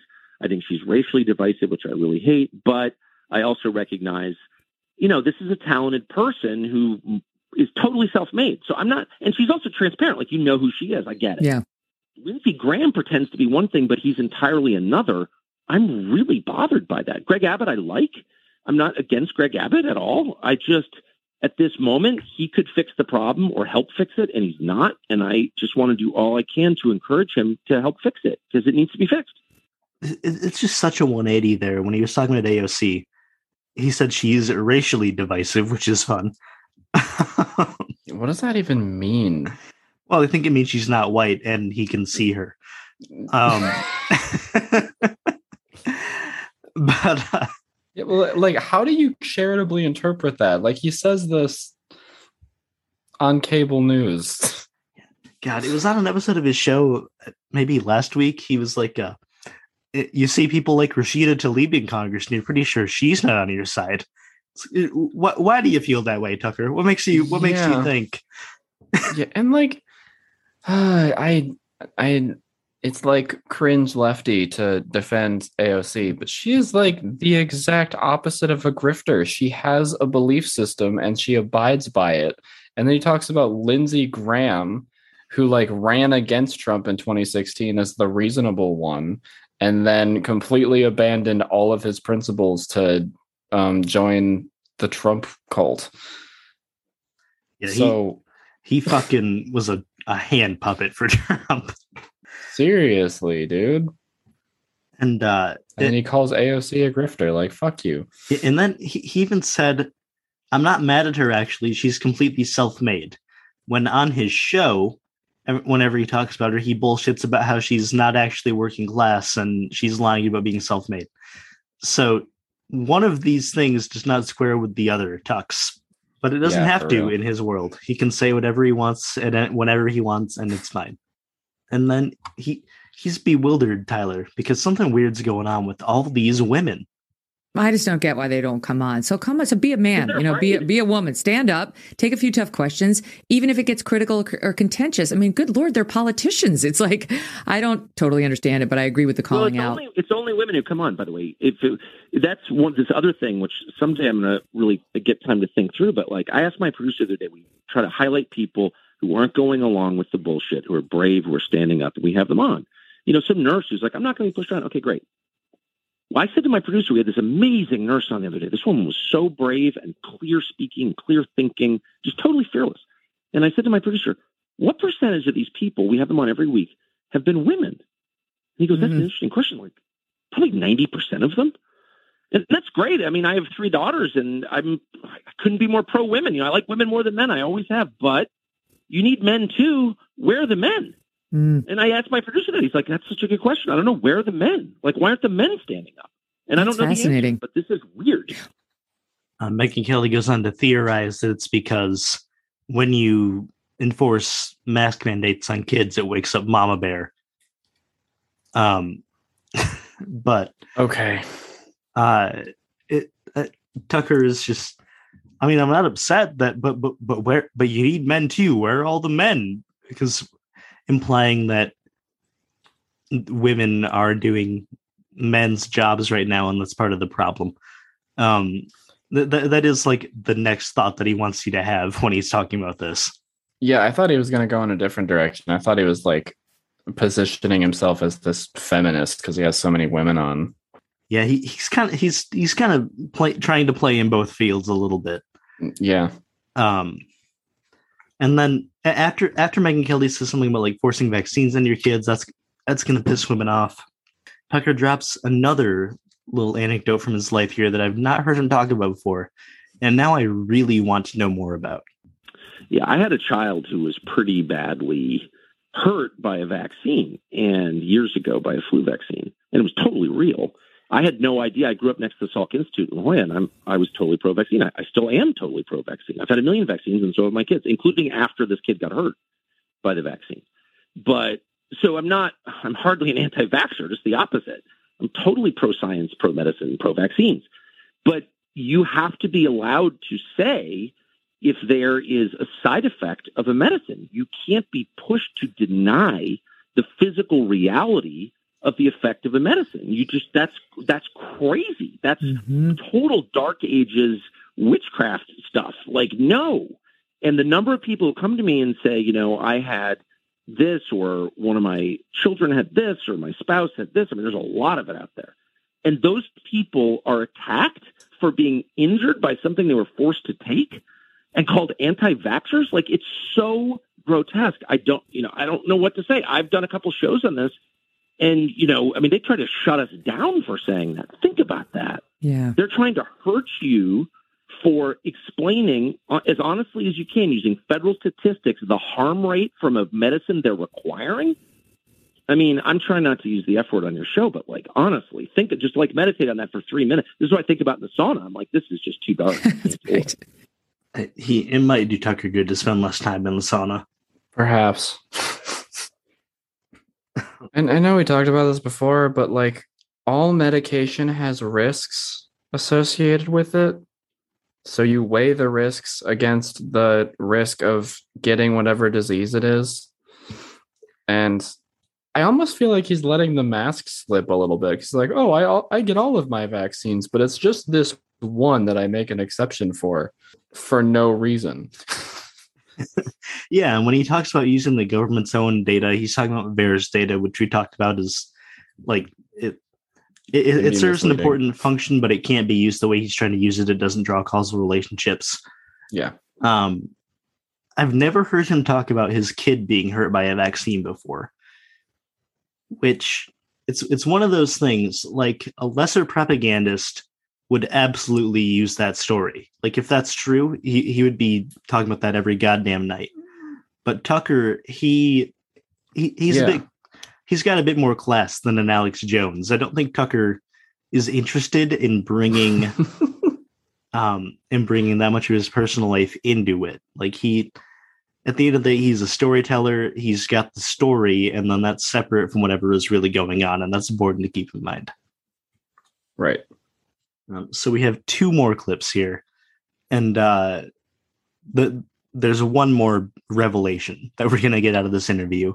But first, we have to hear these two meditate on the nature of change.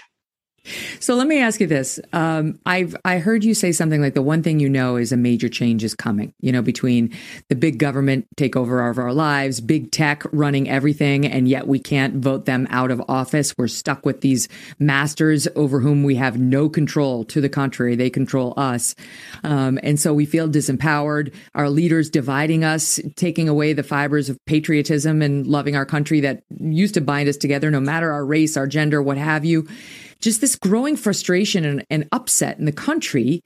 Um, and you say a major change is coming. What does that look like? Well, you know, first of all, I mean, don't take my word for it. Watch the people in charge. They're terrified. This is how people behave when they're afraid. You know, if you're firmly in control of your sons, you don't screech at them. I mean, right? Because you know they respect you. Mm-hmm. And they know you're their mom. So like you don't need to like smack them in the face if they disobey. You can reason with them and be like, no, you know, we do it this way for this reason. And like, okay, mom, because you're in charge, you're their mom.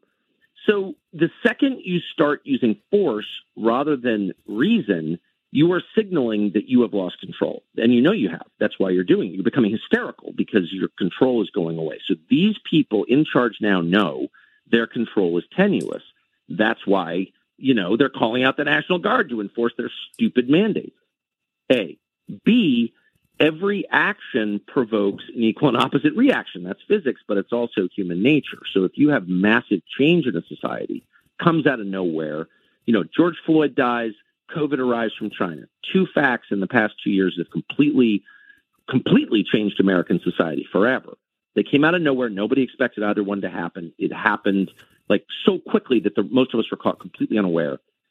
That is such a huge change that we are going to have all kinds of equally huge reactions to it. Period. This we know. Now the the shape of those reactions, their nature, you know, that's not knowable. We can only guess. But where we are right now is where we are right now.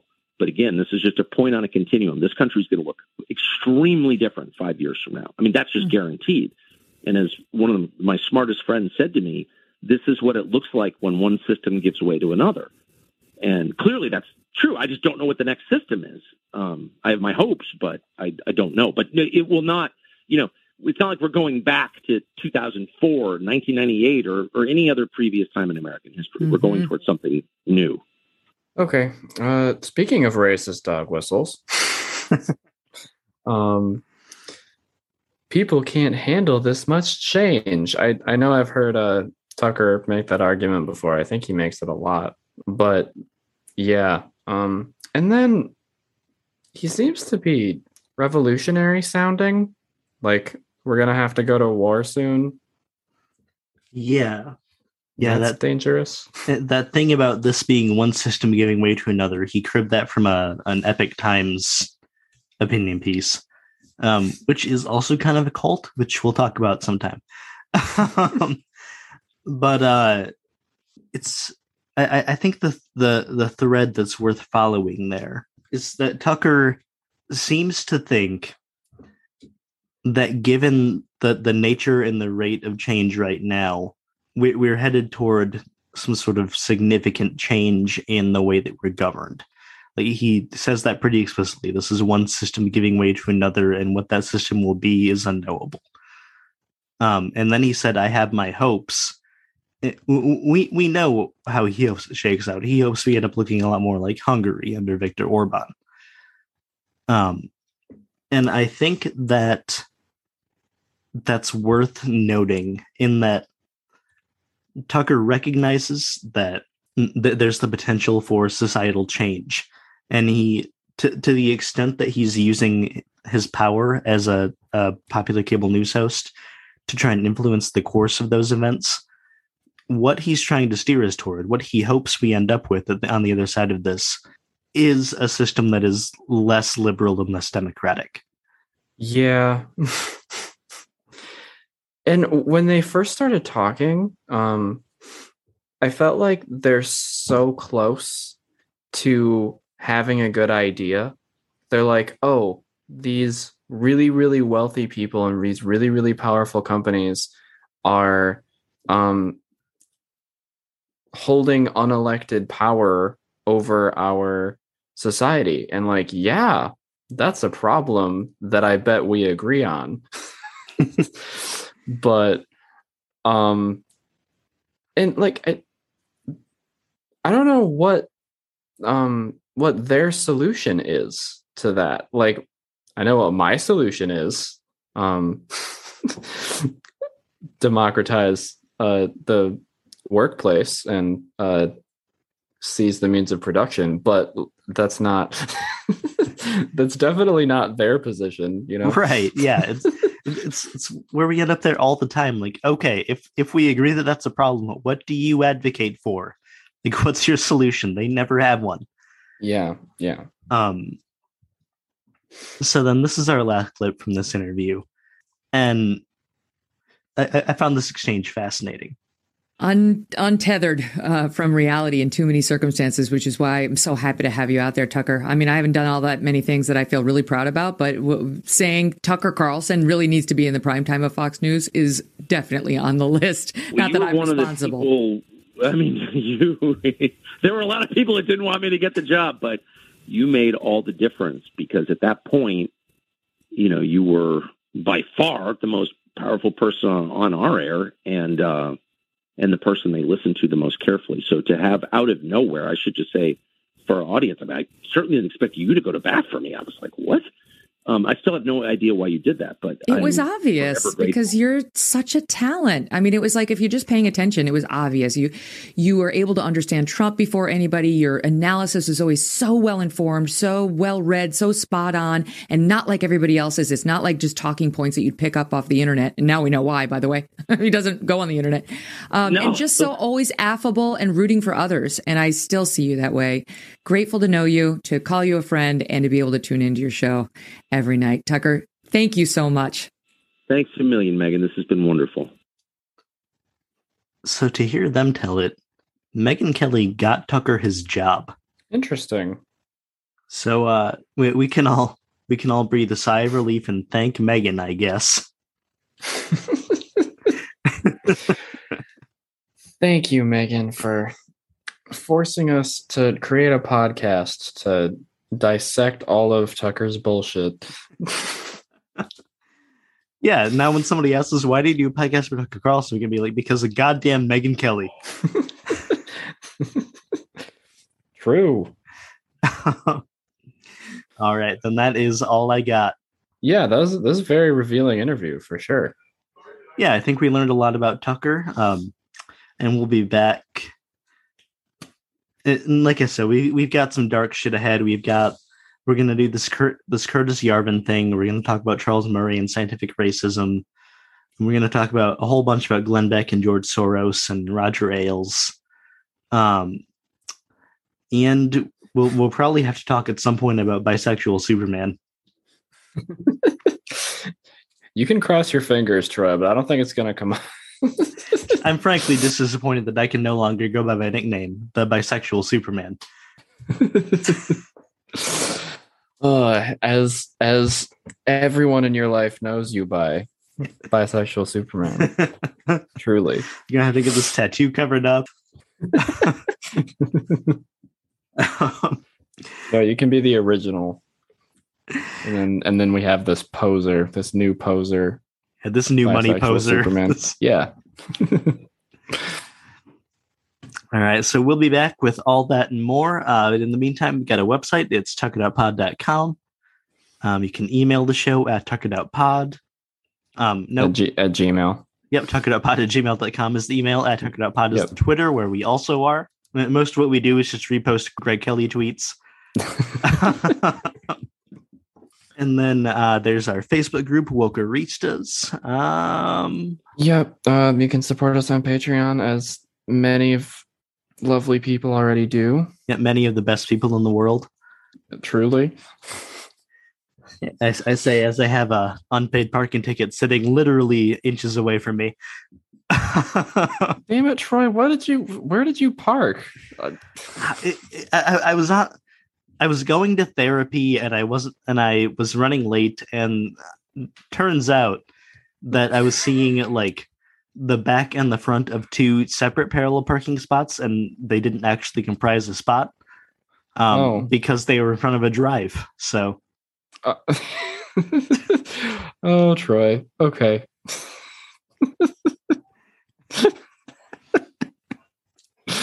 oh man. Okay.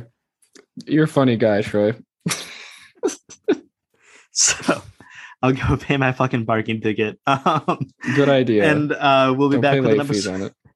We'll be back with another episode on Monday. In the meantime, don't watch Tucker's show. I'll do it for you and try to enjoy your life. Thanks for listening. Buck up. It's going to get better.